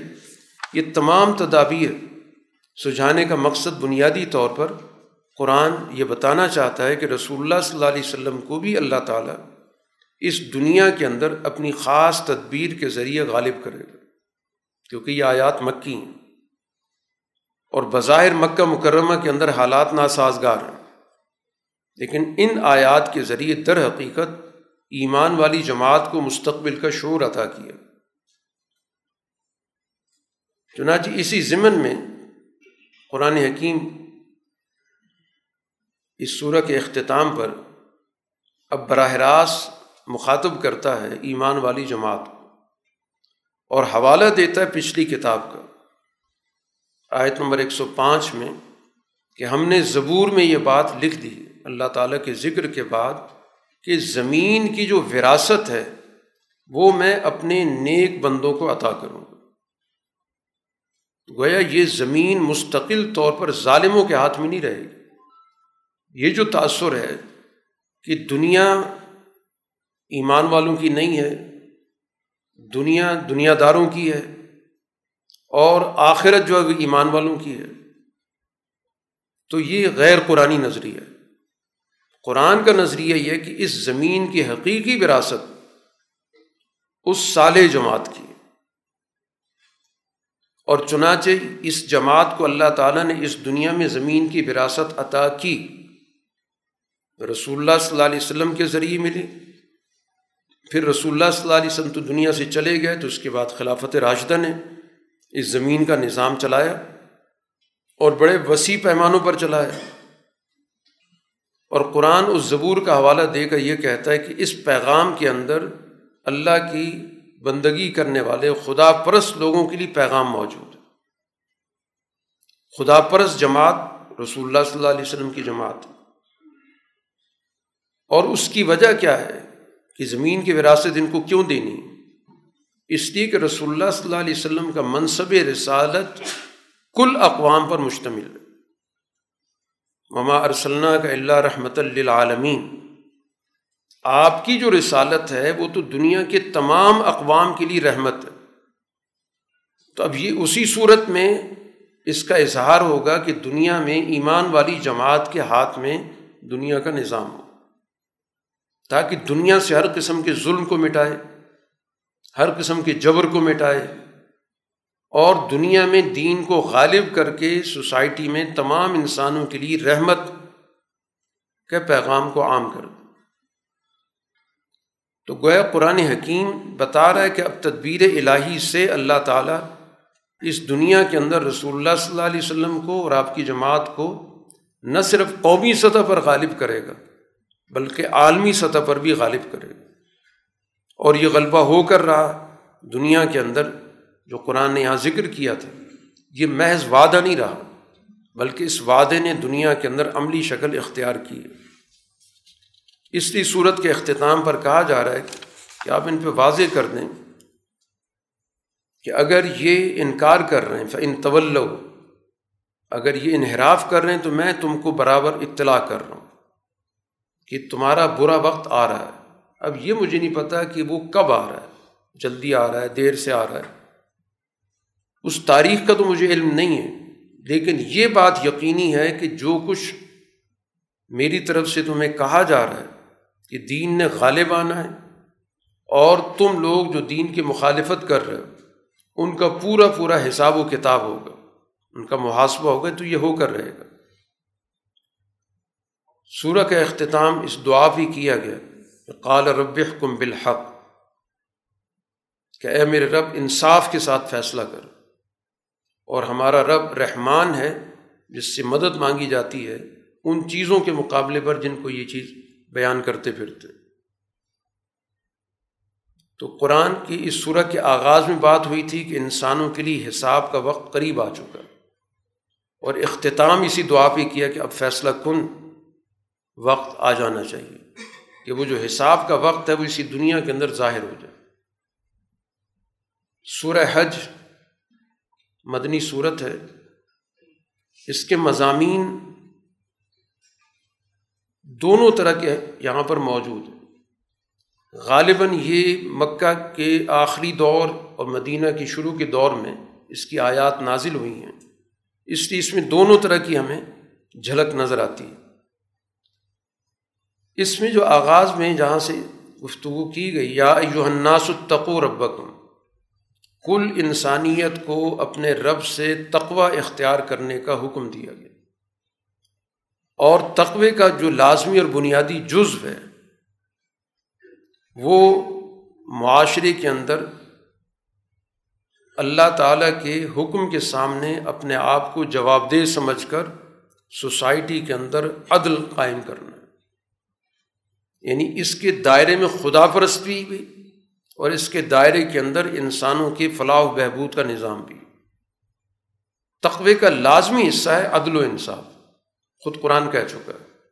سورہ معاہدہ کے اندر آیت آ چکی ہے کہ عدل سے کام لو تقوے کے قریب تر یہی ہے۔ تو تمام انسانوں کو حکم دیا جا رہا ہے۔ اور ساتھ ہی بات بتائی جا رہی ہے کہ اس کے قیام کے لیے یقیناً معاملات اتنی آسانی سے تو نہیں ہوں گے۔ اس پورے نظام کو ہلانا ہوگا۔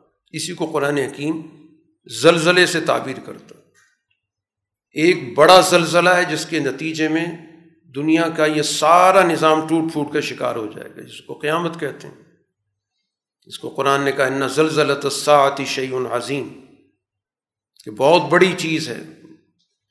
اور اس دنیا کے اندر بھی قوموں کے جو عروج و زوال ہیں، یہ بھی زلزلے ہیں۔ کہ ایک قوم سے سارے کا سارا اختیار چھن جاتا ہے۔ سارے وسائل اس کے ہاتھ سے نکل جاتے ہیں۔ غلامی سے دو چار ہو جاتی تو یہی زلزلے کی صورت میں جو تباہی آتی ہے، اس پہ آ گئی۔ ظاہری وجود تو اس کا بچا ہوا ہے۔ لیکن جو اس کا حقیقی وجود ہے، اس کا اقتدار ہے، اس کا اختیار ہے، وہ تو سارا ختم ہو گیا۔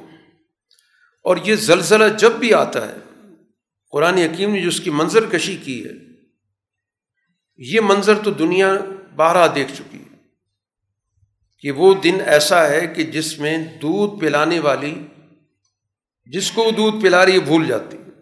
کیونکہ اس کا ایک خوف ایسا ہوتا ہے کہ اس وقت ہر آدمی اپنی جان بچانے کی فکر میں ہوتا اس کو دوسرے کا خیال ہی نہیں رہتا۔ حتیٰ کہ اس خوف کے نتیجے میں قرآن حکیم یہ کہہ رہا ہے کہ جو حاملہ ہے، اس کا حمل بھی گر جاتا ہے۔ اس حالت میں تم لوگوں کو دیکھو گے جیسے مدہوش ہوں۔ کوئی انہوں نے کوئی نشہ کیا ہوا، کسی کو کچھ سمجھ میں نہیں آ رہا حواس باختہ۔ حالانکہ ایسی کوئی چیز انہوں نے کھائی پی نہیں کہ جس سے ان کی عقل ختم ہو گئی۔ لیکن یہ خوف ہے جس کی وجہ سے یہ سارے اس کے اثرات قرآن نے ذکر کیے۔ تو اب یہ زلزلے کی جو نوعیت ہے، چاہے وہ قدرتی زلزلے ہوں اور چاہے سوسائٹی کے اندر جب کوئی نظام بدلتا ہے، معاشرے کے اندر ایک بہت بڑی تبدیلی آتی ہے، تو اس کی نوعیت بھی یہی کچھ ہوتی ہے۔ وہاں پر بھی ظاہر چیزیں زیر و زبر ہو رہی ہوتی ہیں۔ جو طاقتور لوگ ہوتے ہیں، ان کے ہاتھ سے طاقت نکل رہی ہوتی ہے۔ اس وجہ سے ان پہ ایک مدہوشی کی کیفیت ہوتی ہے۔ ان کو کچھ سمجھ میں نہیں آ رہا عقل ان کی جواب دے جاتی ہے، آواز باختہ ہو کے بھاگ رہے ہوتے ہیں۔ اب قرآن حکیم اس حوالے سے بتاتا ہے کہ سوسائٹی کے اندر تین طرح کی گروہوں کا قرآن تعارف کرا رہا ہے۔ ایک گروہ آیت نمبر تین میں ذکر ہے کہ کچھ لوگ ایسے ہیں جو اللہ کے بارے میں بغیر کسی علم کے بحث کر رہے ہیں۔ کوئی علم نہیں ان کے پاس۔ کہ کوئی دلیل ہو، کوئی علم ہو محض ڈھٹائی پر۔ اور پیروی کس کے کر رہے ہیں؟ ہر سرکش شیطان کی۔ انہوں نے اپنی ایسی قیادت کا انتخاب کیا جو سرکش قسم کی ہے، اس کے پیچھے چل رہے ہیں، بغیر کسی دلیل کے۔ تو ان کے بارے میں قرآن کہتا ہے، یہ فیصلہ ہے، جو بھی ان سے تعلق رکھے گا۔ تو ظاہر بات ہے کہ یہ تو اس سے ہمیشہ گمراہی کرے گا۔ یہ شیطان کا کام کیا ہے؟ کج بیسی پیدا کرے گا، عقل و دانش سے ہٹ کے لوگوں کو اپنے پیچھے چلا لے گا۔ تو اب یہ کج بحث قسم کی ایک جماعت ہے جس کے پاس کوئی عقل کی بات نہیں بس یہ اپنے لیڈروں کے پیچھے چلتی ہے۔ جو بھی سرکش قسم کے لوگ ہیں، یہ ان کی پیروی کرتی ہے۔ اور وہ جدھر بھی اس کو لے کے جانا چاہیں، استعمال کرنا چاہیں، استعمال ہوتی ہے۔ قرآن حکیم یہاں پر پورا کا پورا نظام سمجھا رہا ہے۔ کہ دنیا کے اندر انسان کیسے آیا، کیسے اس کا آغاز ہوتا ہے، جو انسان کی اس دنیا کے اندر پیدائش کا عمل، سوچنے اور سمجھنے کی دعوت دینے کے لیے۔ ابتدا سے لے کر کہ قطرے سے آغاز ہوا اور پھر مختلف مراحل سے گزرتا گزرتا بالکل بڑھاپے کے آخری عمر تک پہنچ گیا۔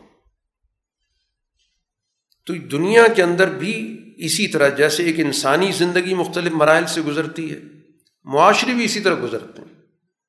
ہر معاشرے اس کا ایک آغاز ہوتا ہے، پھر اس کا ارتقاء ہوتا ہے، پھر اس کی عروج ہوتا ہے، پھر اس عروج کے بعد پھر اس کے اندر ایک زوال کی کیفیت پیدا ہو جاتی ہے۔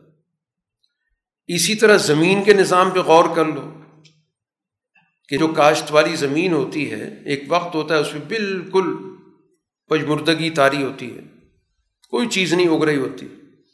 پھر بارش ہو جاتی ہے، زمین تر و تازہ ہو جاتی ہے۔ تو سمجھانے کا مقصد یہ کہ دنیا کا نظام اسی طرح چل رہا ہے۔ موت آتی ہے، اس موت کے بعد حیات آ جاتی ہے۔ تو ایسے معاشرے جن پر مکمل طور پر فکری طور پر، سماجی طور پر موت تاری ایک وقت ایسا آ سکتا ہے اگر وہاں پر لوگ کام کرنے والے ہوں تو وہ اس معاشرے کو زندہ کر سکتے ہیں، جیسے وہ زمین زندہ ہو جاتی۔ اب قرآن حکیم ان آیات کی جو دلائل ذکر کیے گئے مثالیں اس کے ذریعے سمجھانا یہ چاہتا ہے کہ اس سے ایک بات تو یہ واضح ہوئی کہ بے ان اللہ الحق، کہ حق ذات صرف اللہ کی حق یعنی جو واقعتاً اپنا کوئی ایسا وجود رکھتی ہے کہ جس میں کسی قسم کا تخیل شامل نہیں خیالی نہیں باقی سب چیزیں تو نسبتی ہیں، خیالی ہیں۔ ایک وقت میں ہیں، ایک وقت میں نہیں ہیں۔ لیکن دنیا کے اندر اگر کسی چیز پر حق کا لفظ استعمال ہوتا ہے، وہ صرف اللہ کی ذات ہے۔ اور وہی ہر مردہ چیز کو زندگی عطا کرتا ہے۔ چاہے اس دنیا کے اندر کوئی انسان مر گیا تو اس کو دوبارہ اللہ تعالیٰ حیات دے گا۔ سوسائٹی مر چکی ہے، دوبارہ زندہ ہوگی۔ تیسری بات یہ کہ اللہ ہر چیز پر قادر ہے۔ کسی بھی معاشرے کے زوال سے کسی بھی طور پر مایوسی نہیں ہونی چاہیے۔ اللہ تعالیٰ قدرت رکھتا ہے کہ ایک بہت ہی بگڑے ہوئے، گرے ہوئے معاشرے کو دوبارہ اٹھا دے۔ چوتھی بات یہ ہے کہ فیصلہ کن گھڑی آ کے رہتی ہے؟ اس سے کوئی بھاگ نہیں سکتا۔ اللہ تعالیٰ کا اس دنیا کے اندر ایک نظام موجود ہے کہ جیسا آپ کام کر رہے ہیں تو اس کا جو فیصلہ کن موقع ہے۔ اگر آپ اعلیٰ درجے کی جد و جہد کر رہے ہیں تو اس کا فیصلہ کن موقع کامیابی ہے؟ ہو کے رہے گی۔ اور اگر زوال پذیر کام کر رہے ہیں تو تباہی یقینی ہے۔ اور آخری بات یہ ہے کہ اس دنیا کے بعد بے ست ہے۔ یہ دنیا کا نظام ایک وقت پہ جا کے ختم ہونا ہے اور اس کے بعد ایک نیا جہان آئے گا۔ یہ وہ بنیادی حقائق ہیں جو ہر نبی کی دعوت میں موجود ہوتے ہیں۔ تو بہرحال ایک جماعت کا قرآن نے پہلے ذکر کیا، جو بلا وجہ بحث کرتی ہے اور اپنے شیطان، سرکش قیادتوں کی پیچھے رہتی ہے۔ دوسری جماعت، یہ وہی ہے کہ جو ان کو گمراہ کرتی ہے۔ یہ بحث کرتے ہیں اللہ کے بارے میں بغیر کسی علم کی کوئی عقل کی بات ہی نہیں۔ بغیر کسی ہدایت کے، کوئی دیکھی ہوئی کوئی دلیل ہو، کوئی سننے والی دلیل ہو، اور نہ کسی دستاویز کے۔ بحث کرنے کے یہ تین ہی ذرائع ہوتے ہیں۔ جب آپ کسی موضوع پر بات کرتے ہیں، یا تو عقل کی بنیاد پہ بات کرتے ہیں یا پھر کوئی مشاہدے کی بات کرتے ہیں کہ آپ مشاہدہ پیش کرتے ہیں دلیل کے طور پہ، یا آپ نے کوئی معتبر ذرائع سے کوئی بات سننی ہوتی ہے اس کو آپ دلیل کے طور پہ پیش کرتے ہیں، یا کوئی آپ کے پاس دستاویز ہوتی ہے اس کو آپ پیش کرتے ہیں، ان کے پاس کوئی دلیل نہیں ہے۔ بغیر کسی دلیل کے نہ ان کے پاس نہ عقلی دلیل ہے، نہ کوئی مشاہداتی دلیل ہے، نہ کوئی دستاویزی دلیل ہے۔ یہ گویا کہ طے کر چکے ہیں کہ ہم نے بات نہیں ماننی اور حد درجہ تکبر بھی ہے، ثانیہ اطفی اپنا پہلو موڑ کے رکھتے ہیں، اپنے آپ کو برتر سمجھتے ہیں، دوسروں کو حقیر سمجھتے ہیں۔ یہ دوسروں کو گمراہ کرتے ہیں۔ ان کے لیے قرآن حکیم ذکر کر رہا ہے کہ ان کے لیے تو دنیا میں بھی رسوائی ہے اور قیامت کو بھی ان کو ایک جلانے والا عذاب چکھایا جائے گا۔ ایک تیسرا گروہ بھی ہے۔ ومین الناس من عبد اللہ علی حرف۔ یہ مفاد پرست گروہ ہے۔ یہ بڑے سیف سائڈ پہ کھڑے ہو کر اللہ کی بات مانتا ہے، بندگی کرتا ہے اور پھر یہ دیکھتا ہے اس سے فائدہ ہوگا تو آگے بڑھتے ہیں۔ کوئی نقصان ہوتا ہے، پیچھے ہٹ جاتے ہیں۔ اس کی ساری سوچ مفاد کی گرد مذہب کی طرف آتا ہے۔ لیکن مذہب میں پورا داخل نہیں ہوتا۔ مذہب کے کچھ اعمال کر کے دیکھتا ہے کہ کچھ فوائد حاصل ہو رہے ہیں، تو پھر تو آگے بڑھتا ہے، قدم اٹھاتا ہے۔ اور جہاں اس کو محسوس ہوا کہ کوئی دباؤ پڑے گا، کوئی نقصان پڑے گا، تو وہ پیچھے ہٹ جائے گا۔ قرآن اس کے بارے میں کہتا ہے خصیرت دنیا والا آخر نہ اس کو دنیا میں کچھ ملے گا، نہ اس کو آخرت میں ملے گا۔ یہ تین طرح کی گویا کہ گروہ وہ ہیں کہ جو ایمان والی جماعت کے مقابلے پر ہوتے ہیں۔ ان کی گویا کے رویوں کا فرق قرآن نے بتا دیا ایمان والی جماعت قرآن اس کا بھی ذکر کر رہا ہے نمبر چودہ میں۔ اس کے لیے اللہ تعالیٰ نے انعامات کا ذکر کیا۔ اب اس جماعت کی موجودگی میں اگر کوئی شخص یہ سمجھتا ہے کہ ایمان والی جماعت کی مدد اللہ نہیں کرے گا تو قرآن کہتا پھر اس کو یہ چاہیے کہ ایک بڑی ساری رسی لے آسمان کی طرف، اس کو پھینکے اور پھر اس رسی سے یہ اپنا گلا دبا لے۔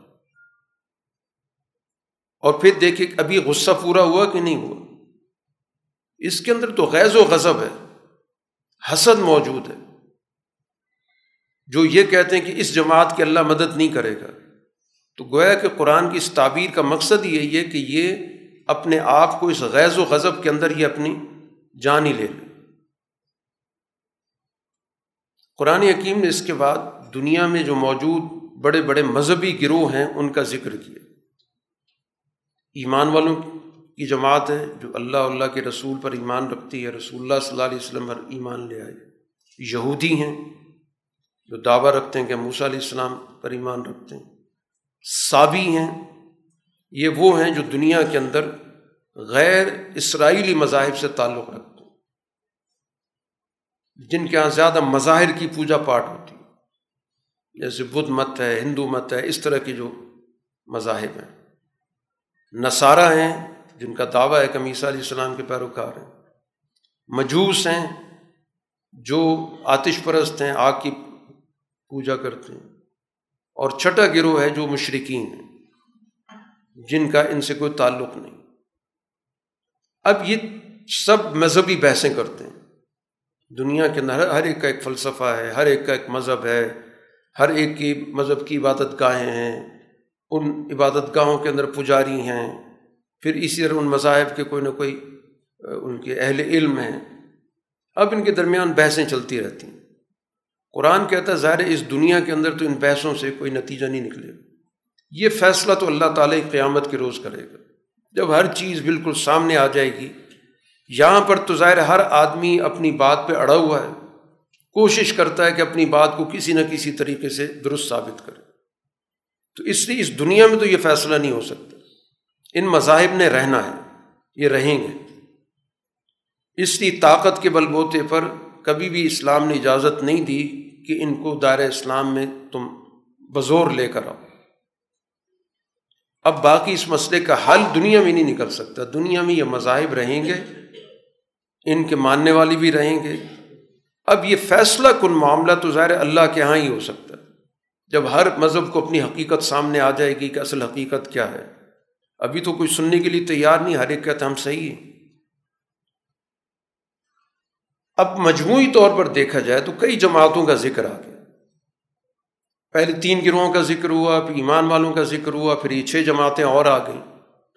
اگر ان کو باریک بینی سے دیکھا جائے تو اصل میں دنیاوی کردار کے اعتبار سے تو دو ہی جماعتیں بنتی ہیں جس کو قرآن ذکر کر رہا ہے، حاضان خسمان یہ دو جماعتیں اختصم و فی رب جو اپنے رب کے بارے میں آپس میں بحث مباحثہ کر رہے ہیں۔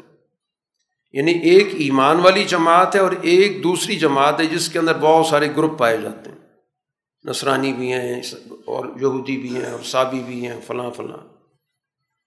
یہ لیکن یہ سب گویا کہ بنیادی طور پر اس ایمان والی فکر سے تو کٹے ہوئے ہیں۔ عملاً اگر دیکھا جائے، جو کشمکش ہے وہ اس بنیاد پہ دنیا کے اندر عملی میدان میں ہوتی ہے۔ مذہبی میدان میں تو مختلف نظریات قرآن نے ذکر کر دی۔ اس کا فیصلہ تو اللہ تعالیٰ کیا ہاں ہونا لیکن عملاً دنیا کے اعتبار سے اگر دیکھا جائے تو اس وقت رسول اللہ صلی اللہ علیہ وسلم کی جماعت کا مقابلہ ان سب سے کسی نہ کسی درجے میں ہوا ہے یا ہوگا۔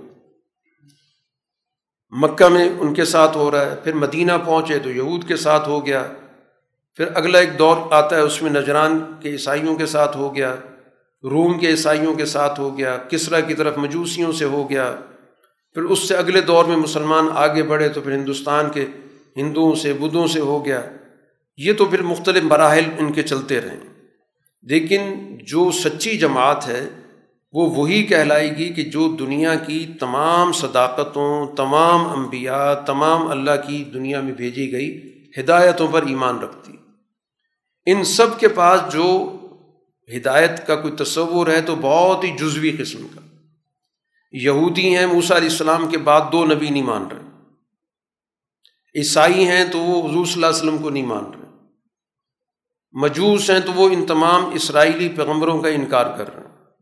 سابی ہیں تو وہ ان کی سوچ پیچھے اٹکی ہوئی ہے۔ تو ہر ایک کے پاس کوئی نہ کوئی ادھوری نوعیت پائی جاتی ہے۔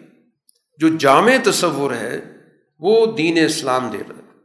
کہ پچھلی جتنی بھی صداقتیں ہیں، وہ ان تمام صداقتوں کو قبول بھی کرتا ہے۔ اور واضح طور پر رہنمائی کرتا ہے کہ تمام انبیاء میں ہم کوئی فرق نہیں کر سکتے۔ یہ سارے انبی، یہ ساری صداقتیں، یہ سارے سچے لوگ، یہ در حقیقت ہم ان سب پر ایمان رکھتے ہیں۔ اس لیے جس جس کے بارے میں بھی ہمارے پاس ثبوت موجود ہے کہ کسی دور کے اندر وہاں نبی آئے تھے، تو ظاہر ہے کہ ان کو ہم اہل کتاب کہتے ہیں۔ اور جن کے بارے میں ہمارے پاس ثبوت نہیں ہے، ہم انکار اس کا بھی نہیں کرتے۔ امکان اس کا بھی ہمارے ذہن میں ہے کہ ہو سکتا ہے کہ وہ اپنے دور کے اندر کسی سچی کتاب کے ساتھ جڑے ہوئے ہوں، کوئی سچا نبی ان کے پاس آیا ہو۔ لیکن چونکہ ہمارے پاس معلومات نہیں ہیں، تو اس وجہ سے ہم اس کے بارے میں کوئی متعین بات نہیں کر سکتے۔ لیکن جب بھی ہمارے پاس کسی کے بارے میں کوئی علم آئے گا، تو ظاہر ہے کہ ان کی ایک مستقل حیثیت قرآن نے متعین کر دی۔ ان کے ساتھ احکام کے حوالے سے، ان کے ساتھ معاملات کے اعتبار سے بھی۔ قرآن حکیم یہاں پر رسول اللہ صلی اللہ علیہ وسلم کی اس جماعت کے حوالے سے اس کا جو اجر و ثواب ہے، اس کا ذکر کرنے کے بعد آیت نمبر چوبیس میں ہدو الطیب من القول۔ کہ یہ جو جماعت ہے، ایمان والی جماعت، اس کو اللہ تعالیٰ کی طرف سے پاکیزہ فکر کی رہنمائی دی گئی۔ اس کی جو سوچ ہے، وہ اعلیٰ درجے کی پاکیزہ ہے، جس میں کسی قسم کی کوئی ملاوٹ نہیں ہے۔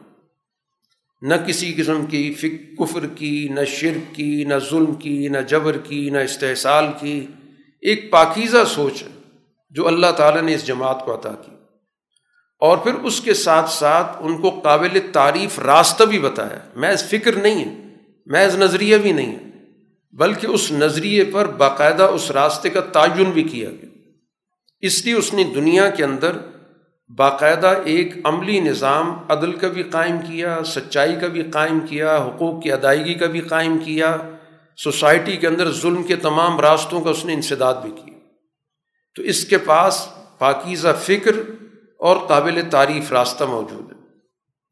اب رسول اللہ صلی اللہ علیہ وسلم کی اس جماعت کے مقابلے پر وہ لوگ تھے کہ جنہوں نے مسجد حرام کا ہی راستہ بند کر دی وہ مسجد حرام جس کو اللہ تعالیٰ نے تمام لوگوں کے لیے عام کیا تھا اوپن کر دیا تھا کہ اس پر کسی کی اجارت داری نہیں ہے، یہ اللہ کا گھر ہے۔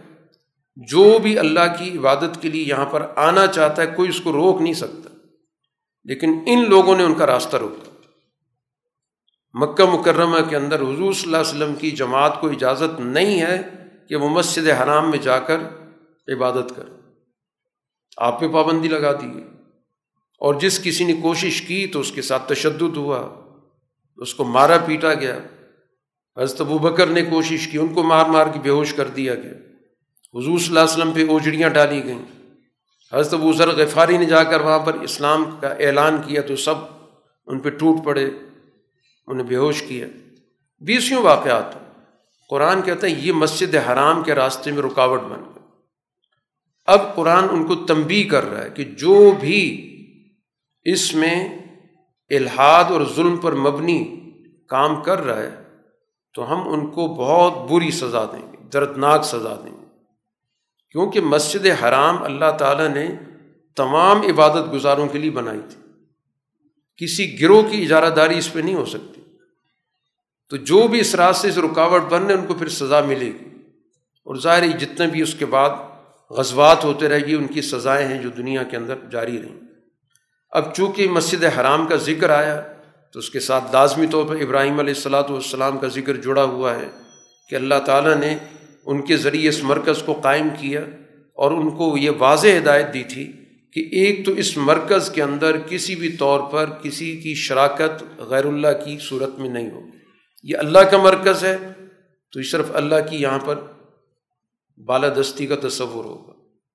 دوسرا، یہ میرا گھر ہے، اس کو آپ نے پاکیزہ رکھنا ہے۔ فکری لحاظ سے، روحانی لحاظ سے، ظاہری لحاظ سے، ہر لحاظ سے اس کو پاکیزہ رکھنا ہے۔ جو بھی یہاں طواف کرنے آئیں، جو بھی یہاں قیام کرنے آئیں، جو بھی رگو کرنے آئیں، سجدہ کرنے آئیں۔ اور پھر ان کو یہ کہا گیا کہ اب یہاں سے آپ کھڑے ہو کر لوگوں کو حج کی اطلاع کریں، اعلان کریں۔ آپ کے اس اعلان کے نتیجے میں دنیا بھر سے لوگ مستقبل کے اندر آئیں گے۔ کوئی پیدل آئے گا، کوئی سواری پہ آئے گا، مختلف راستوں سے آئیں گے۔ اب اس حج کے اجتماع کے مقاصد کیا ہیں؟ قرآن حکیم یہاں آیت نمبر اٹھائیس میں ذکر کر رہا ہے کہ سب سے پہلے لیش حدو منافع علام یہ جو عالمگیر اجتماع اس کے بہت سے فائدے قرآن حکیم یہاں پر ایک عام لفظ استعمال کر رہا ہے، منافع بے شمار ہیں سیاسی منفعت ہے۔ کہ اتنا عالمگیر اجتماع اگر باقاعدہ ایک نظریے پر جمع ہو کر اپنی کوئی پالیسی بنانا چاہے، تو اس کے پاس سب سے بہترین موقع۔ دنیا کے اندر کسی کانفرنس کا انعقاد کرنا اور اس کے لوگوں کو جمع کرنا ایک اچھا خاصا مشکل کام ہے۔ لیکن یہ عبادت کا ایک ایسا موقع ہے کہ دنیا سے لوگ اپنے خرچ پر وہاں پر اور اس جگہ کی کشش کی بنیاد پر جمع ہوتے تو اگر اس موقع کو سیاسی غلبے کے لیے استعمال کیا جائے، اس موقع کو لوگوں کے جو معاشی تقاضے ہیں، ان کے حوالے سے جو مسائل ہیں، ان کو زیر بحث لانے کے لیے کیا جائے۔ باہمی ایک دوسرے کے ساتھ رابطہ بڑھانے کے لیے استعمال کیا جائے۔ تو بے شمار منفیاتیں اس کے اندر موجود ہیں۔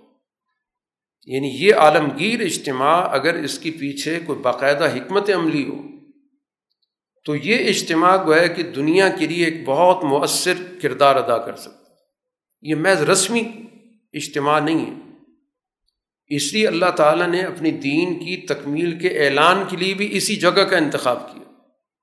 ورنہ وہ آیت جو اللہ کے رسول پر نازل ہوئی مدینی میں بھی نازل ہو سکتی تھی۔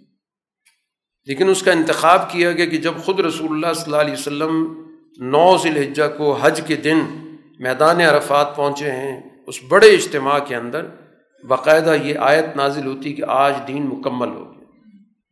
گویا اس اجتماع کے ذریعے اس دین کی تکمیل کا اعلان کیا گیا۔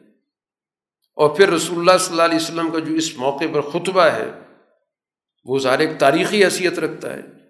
بہت سارے موضوعات پہ آپ نے گفتگو کی ہے، سیاسی موضوع پر بھی، معاشی موضوعات پر بھی، معاشرتی موضوعات پر بھی، جو صنفی مسائل ہیں، ان پر بھی آپ نے گفتگو کی۔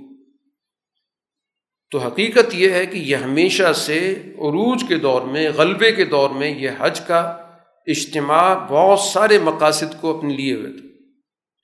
اسی وجہ سے خلیفہ وقت خود وہاں پر جایا کرتا تھا، تاکہ پوری دنیا کے جو لوگ آئے ہوئے ان سے اس کا براہ راست رابطہ ہو۔ حضرت عمر فاروق رضی اللہ تعالیٰ عنہ کے دور میں تو یہ باقاعدہ اعلان ہوتا تھا کہ اگر کسی بھی شخص کو کسی بھی گورنر کے بارے میں کوئی شکایت ہے تو یہ موقع ہے، خلیفہ یہاں پر موجود ہے۔ تو لوگ آتے تھے، جو بھی ان کا سوال ہوتا تھا، اشکال ہوتا تھا، پیش ہوتا تھا، گورنر سے کہا جاتا تھا جواب دو اگر مطمئن نہیں کر سکتا تھا تو پھر ظاہر اس کا باقاعدہ محاسبہ ہوتا تھا۔ تو اس لحاظ سے اگر اس کی نوعیت پہ غور کیا جائے، جو قرآن نے کہا کہ اس کے تو بے شمار فائدے ہیں، ان کا تم مشاہدہ کر سکتے باقی اس کی روحانی حیثیت ہے، جو قرآن نے ذکر کی کہ متعین دنوں کے اندر اللہ کا نام وہاں پہ ظاہر لیا جاتا ہے ذکر کی صورت میں۔ قربانی کی جاتی ہے اس موقع پر اللہ تعالیٰ کے دیے جانور پر۔ پھر اس قربانی کے لیے قرآن نے کہا کہ خود بھی کھاؤ اور ہر ضرورت مند کو کھلاؤ۔ جس کی بھی ضرورت تو اس لحاظ سے یہ جو اجتماع ہے، یہ بہت ہی بامانہ اجتماع ہے۔ اس کی روحانی، سماجی، سیاسی، معاشی بہت سارے پہلو بنتے اور اس کے ذریعے جو اصل مقصد ہے، وہ ہے شاعر اللہ کی تعظیم۔ یہ عظمت ہے اللہ تعالیٰ کی ان علامات کی جن سے اللہ تعالیٰ کی انبیاء کی کوئی نہ کوئی یاد وابستہ ہے۔ بیت اللہ ہے، اللہ کی طرف نسبت ہے، ابراہیم علیہ السلام سے اس کی نسبت ہے۔ ابراہیم علیہ السلام جو اسماعیل علیہ السلام کی قربانی کی، اس کی اس جگہ سے نسبت ہے۔ حضور صلی اللہ علیہ وسلم نے جو یہ سارا سفر کیا، اس سے اس کی نسبت ہے۔ وہاں پر صحیح ہوتی ہے، صفا مربع کے درمیان حضرت حاجرہ سے اس کی نسبت ہے۔ وہاں پر کنکریاں ماری جاتی ہیں، ابراہیم علیہ السلاۃ والسلام سے اس کی نسبت ہے۔ تو یہ سارے شاعر ہیں جس سے گویا کہ پچھلی پوری تاریخ دہرائی جاتی ہے کہ اس کے پیچھے کیا فلسفہ تھا، کیا موقع تھا، کس موقع پر یہ واقعہ ہوا؟ ان تمام واقعات کے ذریعے گویا کہ مناسب کے حج مقرر کر دیے اب قرآن حکیم یہاں پر حکم دیتا ہے کہ فج تنب الرج سمن الاوسان بج تنب قول زور اب یہ سارے عمل کا مقصد کیا ہے؟ یہ حج کی پوری تربیت ہوئی، حج کے اعمال ہوئے، کہ دو چیزیں تمہاری زندگی سے نکل جانی چاہیے۔ ایک تو غیر اللہ کی کوئی بھی شکل ہے، بت پرستی کی، اس گندگی سے دور ہو جاؤ۔ تمہارے دلوں سے غیر اللہ کی، غلامی کی ہر شکل نکل جانی چاہیے۔ کسی بھی شکل کی بت پرستی نہیں رہنی چاہیے۔ خالص گویا کہ اللہ تعالیٰ کا تصور، اس کی بندگی کا، اس کے سامنے پیش ہونے کا، اس کی محبت کا، اس کے خوف کا، یہ خالص تصور تمہارے دلوں کے اندر آ جائے۔ ہر قسم کی جو دیگر گندگیاں ان سے دور ہو جاؤ۔ اور دوسری چیز جس سے دور ہونے کی ضرورت ہے، وہ قول زور ہے کہ تم سوسائٹی کے اندر ایسی باتیں کر کے کہ جس سے لوگوں کو نقصان پہنچے۔ دھوکہ دہی کی وارداتیں، جھوٹ کی وارداتیں، کہ جس کے نتیجے میں لوگوں کے معاملات کے اندر تناؤ پیدا ہو، جھگڑے پیدا ہوں، تضادات پیدا ہوں، لوٹ مار اس کے ذریعے پیدا ہو۔ یہ ساری کی ساری وہ چیزیں جن کو قرآن حکیم نے قول زور کہا۔ اسی میں آتا ہے کہ جھوٹی گواہی دے کر کسی کے مال پہ قبضہ کر لینا۔ غلط بیانی کر کے کسی کے مفادات کو نقصان پہنچا دینا۔ تو غلط بیانی، غلط عملی کے جتنے بھی مظاہر ہیں اس سب سے اپنے آپ کو علیحدہ کر۔ لو اب تمہاری گویا کہ ایک خالص پاکیزہ زندگی ہو، روحانی طور پر بھی اور سماجی طور پر بھی۔ تو اگر حج کا اجتماع یہ دو چیزیں پیدا کرتا ہے، پھر تو واقعتاً بہت بڑا اللہ تعالیٰ کی طرف سے انعام ہے۔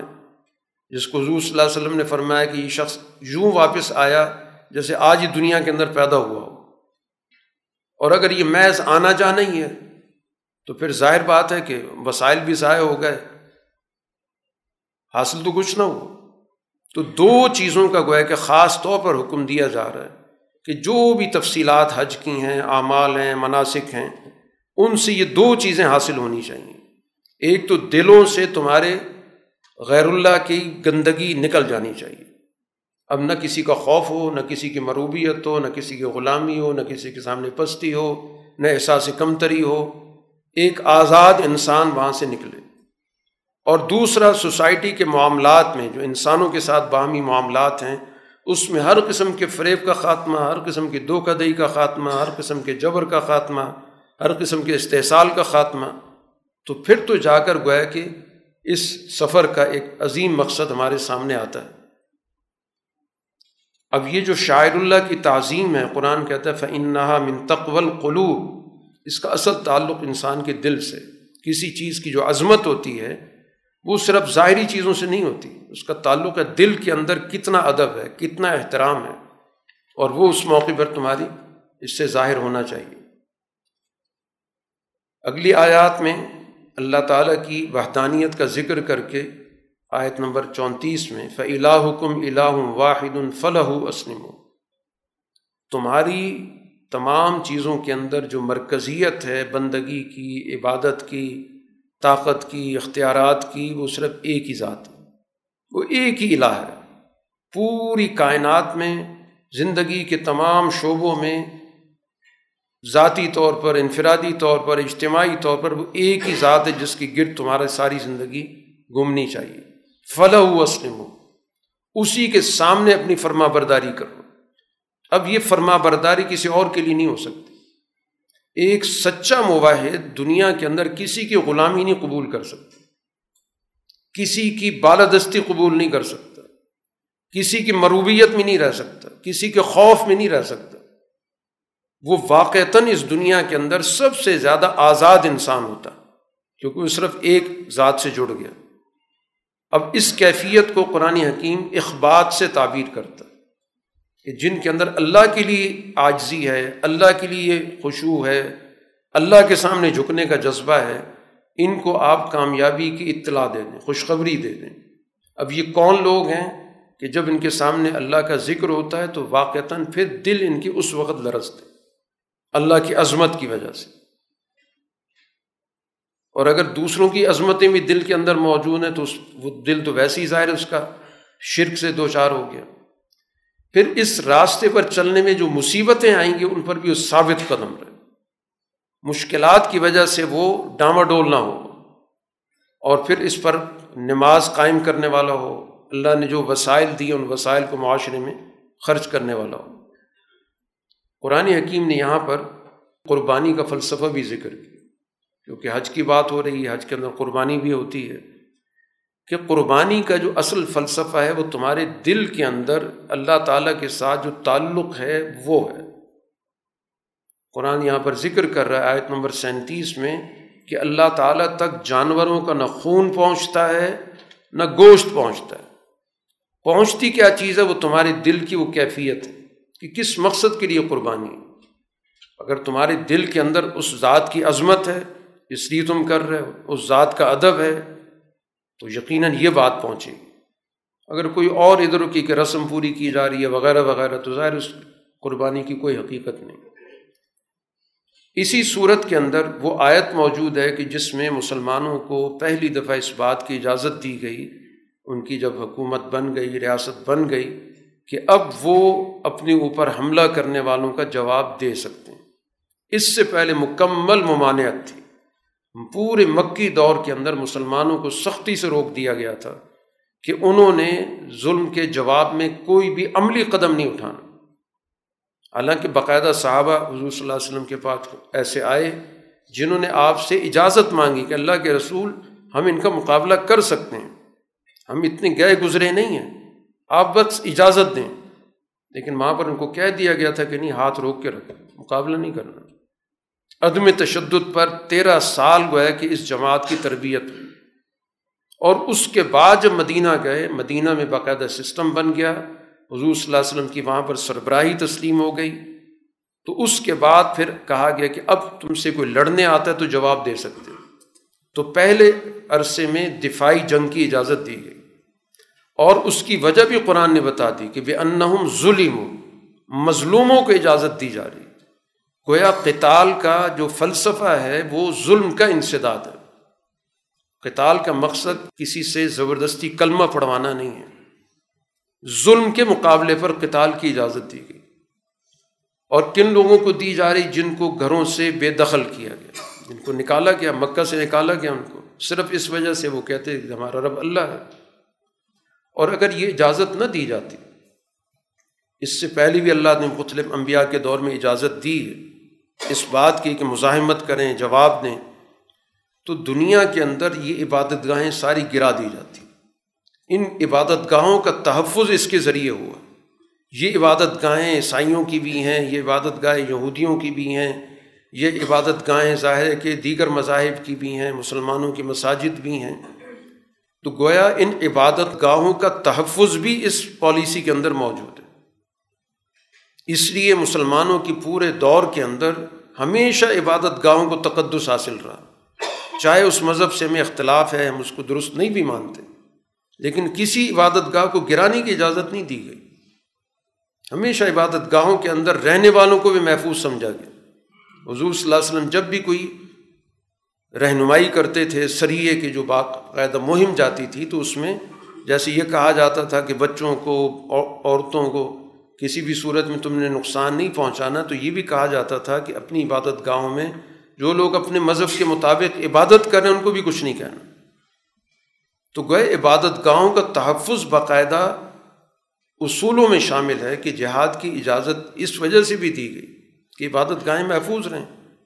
اس لیے مسلمانوں نے ان کی حفاظت کی، ان کی حفاظت کی خاطر انہوں نے قربانیاں بھی دیں۔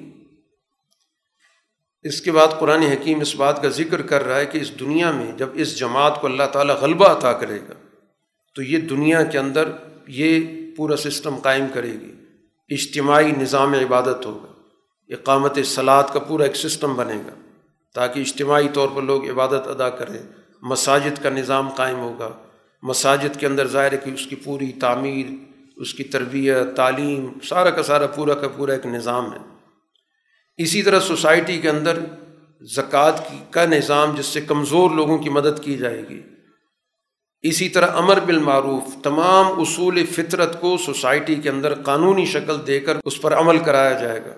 اور چوتھی چیز، سوسائٹی کے اندر جتنی بھی منقرات ہیں، خلاف فطرت جتنی بھی معاملات، ان کو قانون کے بل بوتے پہ ممنوع کر دیا جائے۔ چنانچہ جب یہ جماعت غالب آئی تو اس نے پوری دنیا کے اندر، جہاں جہاں بھی اس کا غلبہ ہوا ان چار اصولوں پر اس نے عمل درآمد کرایا قرآن گزشتہ قوموں کا ذکر کر کے پھر توجہ دلاتا ہے کہ جو بھی بستی تباہ ہوئی ہے، اسی وجہ سے تباہ ہوئی کہ اس میں ظلم تھا۔ قرآن بار بار توجہ دلا رہا ہے کہ قومیں ظلم کی وجہ سے تباہ ہوتی ہیں۔ من قریت اہلک نہا آیت نمبر پینتالیس میں کہ کتنی ہی بستیاں، کتنی ہی معاشرے ہم نے تباہ کر دیے کیونکہ وہ ظالم تھے، ظلم کر رہے تھے۔ آج ان کے کھنڈرات ہیں، ان کے اندر بیکار قسم کے تمہیں کنویں ملیں گے، ان کے اندر بہت سارے محلات تم کو ملیں گے۔ یہ گویا کہ ایک زندہ علامت ہے اس بات کی، اس قوم پر برا وقت اس لیے آئے کہ ان کے یہاں ظلم کا نظام موجود تھا۔ اب بات یہ ہے کہ ان سے فائدہ وہی اٹھا سکتے ہیں جن کے اندر باقاعدہ سوچنے، سمجھنے کی صلاحیت ورنہ لوگ جاتے ہیں، جگہیں دیکھتے ہیں، جب سوچنے کی صلاحیت نہیں ہوتی، شعور نہیں ہوتا، تو وہ محض سیر و تفریح ہوتی ہے۔ اصل چیز یہ ہے کہ انسان کے اندر غور و فکر کی صلاحیت ہو۔ ایسے دل ہوں جو سوچتے ہوں، ایسے کان ہوں جو سنتے ہوں۔ اور پھر بات یہ ہے کہ آنکھیں اندھی نہیں ہوتی، دل اندھے ہوتے۔ تو دلوں کے اندر گویا کہ شعور ہوگا تو انسان کی آنکھ بھی صحیح کام کرے گی، کان بھی صحیح کام کریں گے اور کسی سے صحیح طور پر بات بھی پوچھ سکے گا۔ رسول اللہ صلی اللہ علیہ وسلم سے کہا جا رہا ہے کہ قل یا الناس، آپ ان سے کہہ دیں کہ اے لوگوں، میں تم سب کے لیے نذیر مبین ہوں۔ تم کو واضح طور پر مستقبل کے برے نتائج سے آگاہ کر رہا ہوں کہ تمہارا معاشرہ تباہ ہو کر رہے گا اور تمہارے ہاتھ کچھ نہیں آئے گا۔ اب موقع ہے کہ تم رضاکارانہ طور پر اس سچائی کو قبول کرو، ورنہ تباہی تمہاری یقینی ہے۔ قرآن حکیم اس بات کا بھی ذکر کرتا ہے کہ رسول اللہ صلی اللہ علیہ وسلم پر جب آیات نازل ہوتی تھیں ان آیات میں بسا اوقات کچھ ایسے کلمات ہوتے تھے جن کے اندر دوسرے معنی کی گنجائش ہوتی تھی۔ تو ہمیشہ جو شیطان صفت لوگ ہیں، وہ ان آیات میں شبہ پیدا کرنے کی کوشش کرتے تھے۔ تو اللہ تعالیٰ پھر دوسری آیت کے ذریعے معنی کو بالکل واضح کر دیتے۔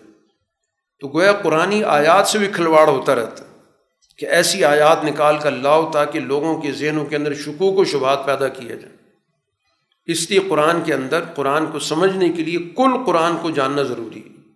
چند آیتوں کی سلیکشن کر کے اور اس کے ذریعے ذہنوں کو مسموم کیا جاتا ہے۔ جیسے آج ہم سوسائٹی کے اندر جتنے فرقے دیکھ رہے ہیں، ان فرقوں کا مسئلہ یہی ہے کہ جس سے بظاہر ایک تاثر ملتا ہے کہ ہر ایک تو آیت پڑھ رہا ہوتا ہے۔ اصل چیز دیکھنے کی یہ ہوتی ہے کہ آیتوں کا انتخاب کیا کیا ہوا ہے، کہ اس کے ذریعے وہ اپنا منمانا ایجنڈا اس میں شامل کرتے ہیں۔ ہر فرقے نے اپنی کچھ آیتیں منتخب کر رکھی بس انہیں کو پڑھا جائے گا۔ اس لیے آپ ان آیتوں کو سن کے اندازہ کر لیتے ہیں کس فرقے کی مسجد ہے۔ تو مقصد یہ اس کے پیچھے اپنا ایجنڈا ہے۔ آیت سے تو مقصد اپنے ایجنڈے کو پورا کرنا۔ تو یہ شیطان کا طریقہ کار ہے کہ ہمیشہ شیطان ایسی آیات کے ذریعے لوگوں کے ذہنوں میں وسو سے پیدا کرے گا، خیالات خراب کرے گا۔ لیکن جب اس کے ساتھ دوسری آیت آ جائے گی، معاملہ بالکل واضح ہو جائے گا۔ مثلاً قرآن حکیم نے ایک موقع بھی ذکر کیا کہ یہ لوگ اور جن کی بھی یہ بندگی کرتے ہیں، جس کی بھی عبادت کرتے ہیں، سب جہنم کے ایندھن بنیں گے۔ تو شیطان نے وسوسہ پیدا کیا کہ دنیا کے اندر تو نیک لوگوں کی بھی عبادت ہوتی رہی ہے، عیسیٰ علیہ السلام کی بھی عبادت ہوتی رہی ہے۔ تو قرآن تو یہ کہہ رہا ہے کہ جن کی بھی عبادت ہوتی رہی، سب جہنم میں جائیں گے۔ تو قرآن حکیم کی دوسری آیت واضح طور پر موجود ہے کہ وہ لوگ جو دنیا کے اندر جن کی اچھائی کا فیصلہ ہو چکا ہے، جن کی نیکی کا فیصلہ ہو چکا ہے، ان کا جہنم سے دور دور کا کوئی تعلق نہیں۔ اب یہ سب چیزیں اکٹھی کریں گے تو بات واضح ہوگی۔ اب ایک آیت اٹھا کر اپنے من مانے مانے نکال لیے جائیں۔ تو یہی سوسائٹی کے اندر فرقہ واریت کا سب سے بڑی وجہ یہی ہے کہ آیتوں کو پس منظر سے کاٹ کے اور اس اپنے منمانے نتائج لیے جاتے ہیں۔ قرآن حکیم اس چیز کو بھی واضح کر رہا ہے کہ اگر معاشرے کے اندر اللہ تعالیٰ کی طرف سے جو احکامات آتے ہیں، ان احکامات کا تعلق اس کے ساری انسانی معاشرے سے ہوتا ہے۔ اس کا تعلق کسی خاص طبقے سے نہیں ہوتا۔ دنیا کے اندر جتنی نعمتیں اس نے بھیجی ہیں، سب کے لیے بھیجی ہیں۔ اس لیے وہ اپنی نعمتیں کل انسانیت کو جتاتا ہے۔ اب یہی سوچنے کی چیز اگر وہ نعمتیں سب کے پاس نہیں ہیں تو سب کو جتانے کا مقصد کیا ہے؟ اسی سے پیغام دینا کہ یہ نعمتیں سب کے لیے تھیں، اس لیے تو قرآن بتا رہا ہے۔ اب اگر اس سے کسی نے کسی کو محروم کر دیا تو اس لیے وہ محرومی قدرت کی طرف سے نہیں ہے کہ ہم یہ کہ اللہ نے اس کو دے دیا اور اس کو محروم کر دیا۔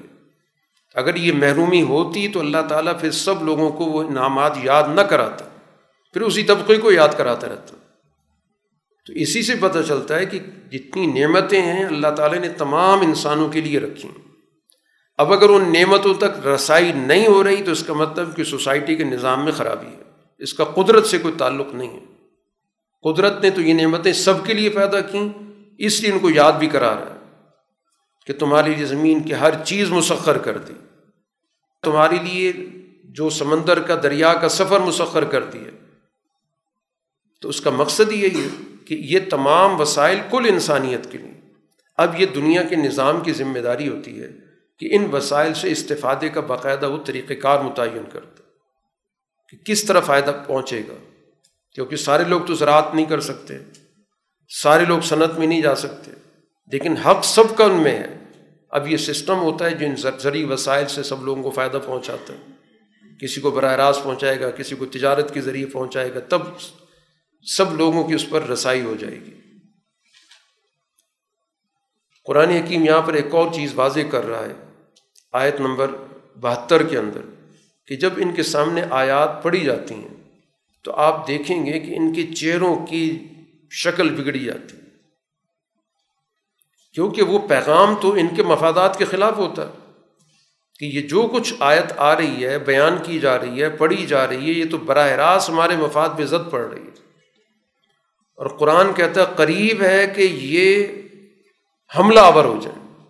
جو ان آیات کو پڑھ رہے ہیں، ان کو اپنے اوپر قابو نہ رہے، ان پہ پل پڑیں حملہ کر دیں۔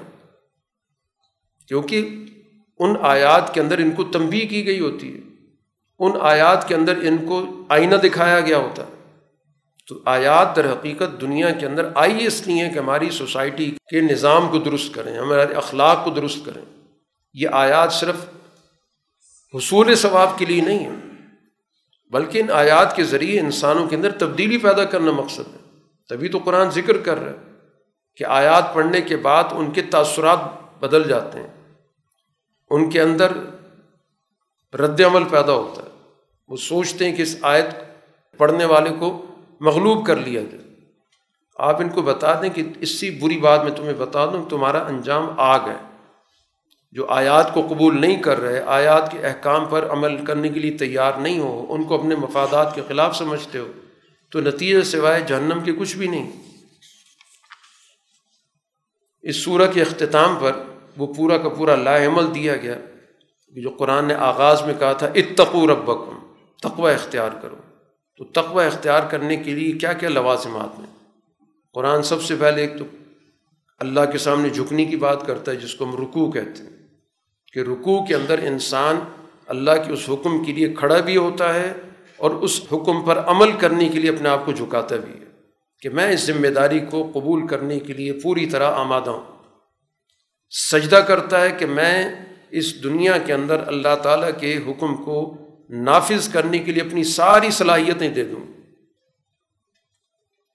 تیسرا کہ اپنے رب کی بندگی کرو اس کا مطلب یہ کہ زندگی کے ہر ہر شعبے میں میں نے دین کے تقاضے کو پورا کرنا اب یہاں پر عبادت کا لفظ علیحدہ ذکر ہوا ہے۔ رکو علیحدہ آ چکا ہے، سجدہ علیحدہ آ چکا ہے۔ تو اسی سے پتہ چل رہا ہے کہ عبادت کا جامع لفظ۔ عبادت رکو سجدے کے علاوہ ایک چیز کا نام ہے۔ اور وہ ہے در حقیقت اللہ کے سامنے اپنے آپ کو مکمل طور پر پیش کر دینا کہ میں نے ہر حکم کو پورا کرنا چاہے اس حکم کا تعلق میری ذات سے ہے، اجتماع سے ہے، معیشت سے ہے، اخلاق سے ہے، تعلیم سے ہے، جس سے بھی۔ اور چوتھا حکم یہ دیا گیا کہ ہر خیر کا کام کرو۔ جس چیز میں بھی سوسائٹی کی بھلائی ہے، وہ کام کرو۔ سوسائٹی کے اندر بھلائی کا پورا نظام کھڑا کرو۔ تبھی جا کے تم کامیاب ہوگے پانچواں حکم دیا گیا کہ اللہ کے راستے میں جس طرح جد وجہد کرنی چاہیے، ویسی کرو۔ حق کا جہاد ہے۔ جیسے جد وجہد کرنے کا حق ہے، اس طرح کرو۔ اپنی ساری صلاحیتیں صرف کر دو اپنی جسمانی صلاحیتیں صرف کرو، مالی صلاحیتیں صرف کرو اپنی عقل و شعور کی صلاحیتیں صرف کرو۔ کیونکہ اللہ تعالیٰ نے تمہارا انتخاب کیا۔ دنیا کے اندر انسانوں کی ہدایت کے لیے، ان کی بہتری کے لیے، ان کی فلاح کے لیے تمہارا انتخاب ہوا ہے۔ اور جس دین کے ذریعے انتخاب ہوا، وہ دین آسان بنا ہے اس میں کوئی تنگی نہیں رکھی۔ مشکل احکامات اس میں نہیں رکھے گئے۔ اور یہ تمہارا سارا سلسلہ جا کے جڑتا ہے ملت ابراہیمی سے۔ اس وقت گویا قرآن کا جو حامل ہے، وہ ملت ابراہیمی کا علم بردار ہے۔ اور یہ جو نام رکھا گیا، مسلم، یہ نام بھی حضور صلی اللہ علیہ وسلم نے نہیں رکھا۔ یہ نام پہلے سے چلا آ رہا ہے۔ اللہ تعالیٰ نے تمہارا یہ نام رکھا۔ یا ابراہیم علیہ السلام نے اپنی جماعت کا یہ نام رکھا۔ اور مسلم کہتے کس کو ہیں؟ کہ اپنے آپ کو اعلیٰ اصولوں کے لیے پیش کرنے والا۔ سر تسلیم خم کرنا۔ اپنے آپ کو فرما برداری کے لیے پیش کرنے والی جماعت۔ اللہ تعالیٰ نے ایمان والی جماعت کا کوئی شخصی ٹائٹل نہیں بنایا۔ آپ دنیا کے سارے مذاہب کو دیں گے شخصی ٹائٹل ہے۔ یہودی، یہودا کی طرف منسوخ مسیحی یا عیسائی، عیسیٰ علیہ السلام کی طرف منسوخ جتنے بھی آپ لے لیں، کوئی ٹائٹل آپ کو ملے گا۔ بدھ مت ہے تو ظاہر بدھ کی طرف منسوخ ہو گیا۔ ہر ایک کا کوئی نہ کوئی آپ کو کچھ پیچھے شخص ملے گا، کوئی جگہ ملے گی۔ لیکن رسول اللہ صلی اللہ علیہ وسلم نے جو تعلیم دی تو یہ نہیں دی کہ محمدی بن جاؤ۔ یہ نہیں کہا گیا کہ یہ مصطفی بن جاؤ۔ کہا مسلم بن جاؤ۔ کیونکہ یہ دعوت ہے جامع۔ ابراہیم علیہ السلام کو بھی اللہ نے یہی کہا تھا کہ مسلم بن جاؤ۔ تو انہوں نے کہا میں مسلم بن گیا۔ اور اس کا مطلب کیا ہوتا ہے کہ اعلیٰ اصولوں کے لیے اپنے آپ کو فرما برداری کے لیے پیش کر دینا۔ تو یہ مسلم کا عنوان، یہ فرقے کا عنوان نہیں ہے۔ ایک جامع عنوان ہے جس کا تعلق ہے کہ اعلیٰ اصولوں کی پاسداری کرنے والی جماعت۔ یہ اس کا بنیادی مفہوم ہے۔ تو یہ نام تمہارا کوئی نیا بھی نہیں ہے۔ پہلے بھی یہی تھا۔ ہر نبی پر ایمان لانے والا مسلم ہوتا ہے۔ بعد میں فرقے بنتے ہیں۔ موسا علیہ السلام نے کبھی دعوت نہیں تھی کہ یہودی بن جاؤ۔ ان کی دعوت بھی اسلام کی تھی۔ وہ بعد کے لوگوں نے اس کو ٹائٹل یہودی دے دیا۔ جیسے مسلمانوں نے اپنے بہت سارے آگے نام رکھے ہوئے فلاں فرقہ فلاں فرقہ۔ تو اصل دعوت جو ہے وہ اسلام کی اور اس کو قبول کرنے والے مسلم ہیں۔ اور اسی صورت میں رسول اللہ صلی اللہ علیہ وسلم تمہارے لیے نمونہ بنیں گے گواہ بنیں گے، تم کل انسانیت کے نمونہ بنو گے۔ تو امت مسلمہ جس کو کہا گیا، وہ گویا کہ کل انسانیت کی رہبری کرنے والی، ان کے حقوق کی حفاظت کرنے والی جماعت ہے۔ لہٰذا اس مقصد کے لیے جو نظامی تربیت ہے وہ نماز کا قیام ہے، اقامت ہے، زکوٰۃ کی ادائیگی ہے۔ تیسری چیز، مضبوطی سے اللہ کو پکڑ لو۔ اللہ سے اپنا تعلق پیدا کر لو۔ ہوا مولا کم وہی تمہارا مولا ہے۔ اور سب سے بہترین مولا ہے، سب سے بہترین مددگار ہے۔ واخر الداوانہ الحمد للہ رب العالم الحمد للہ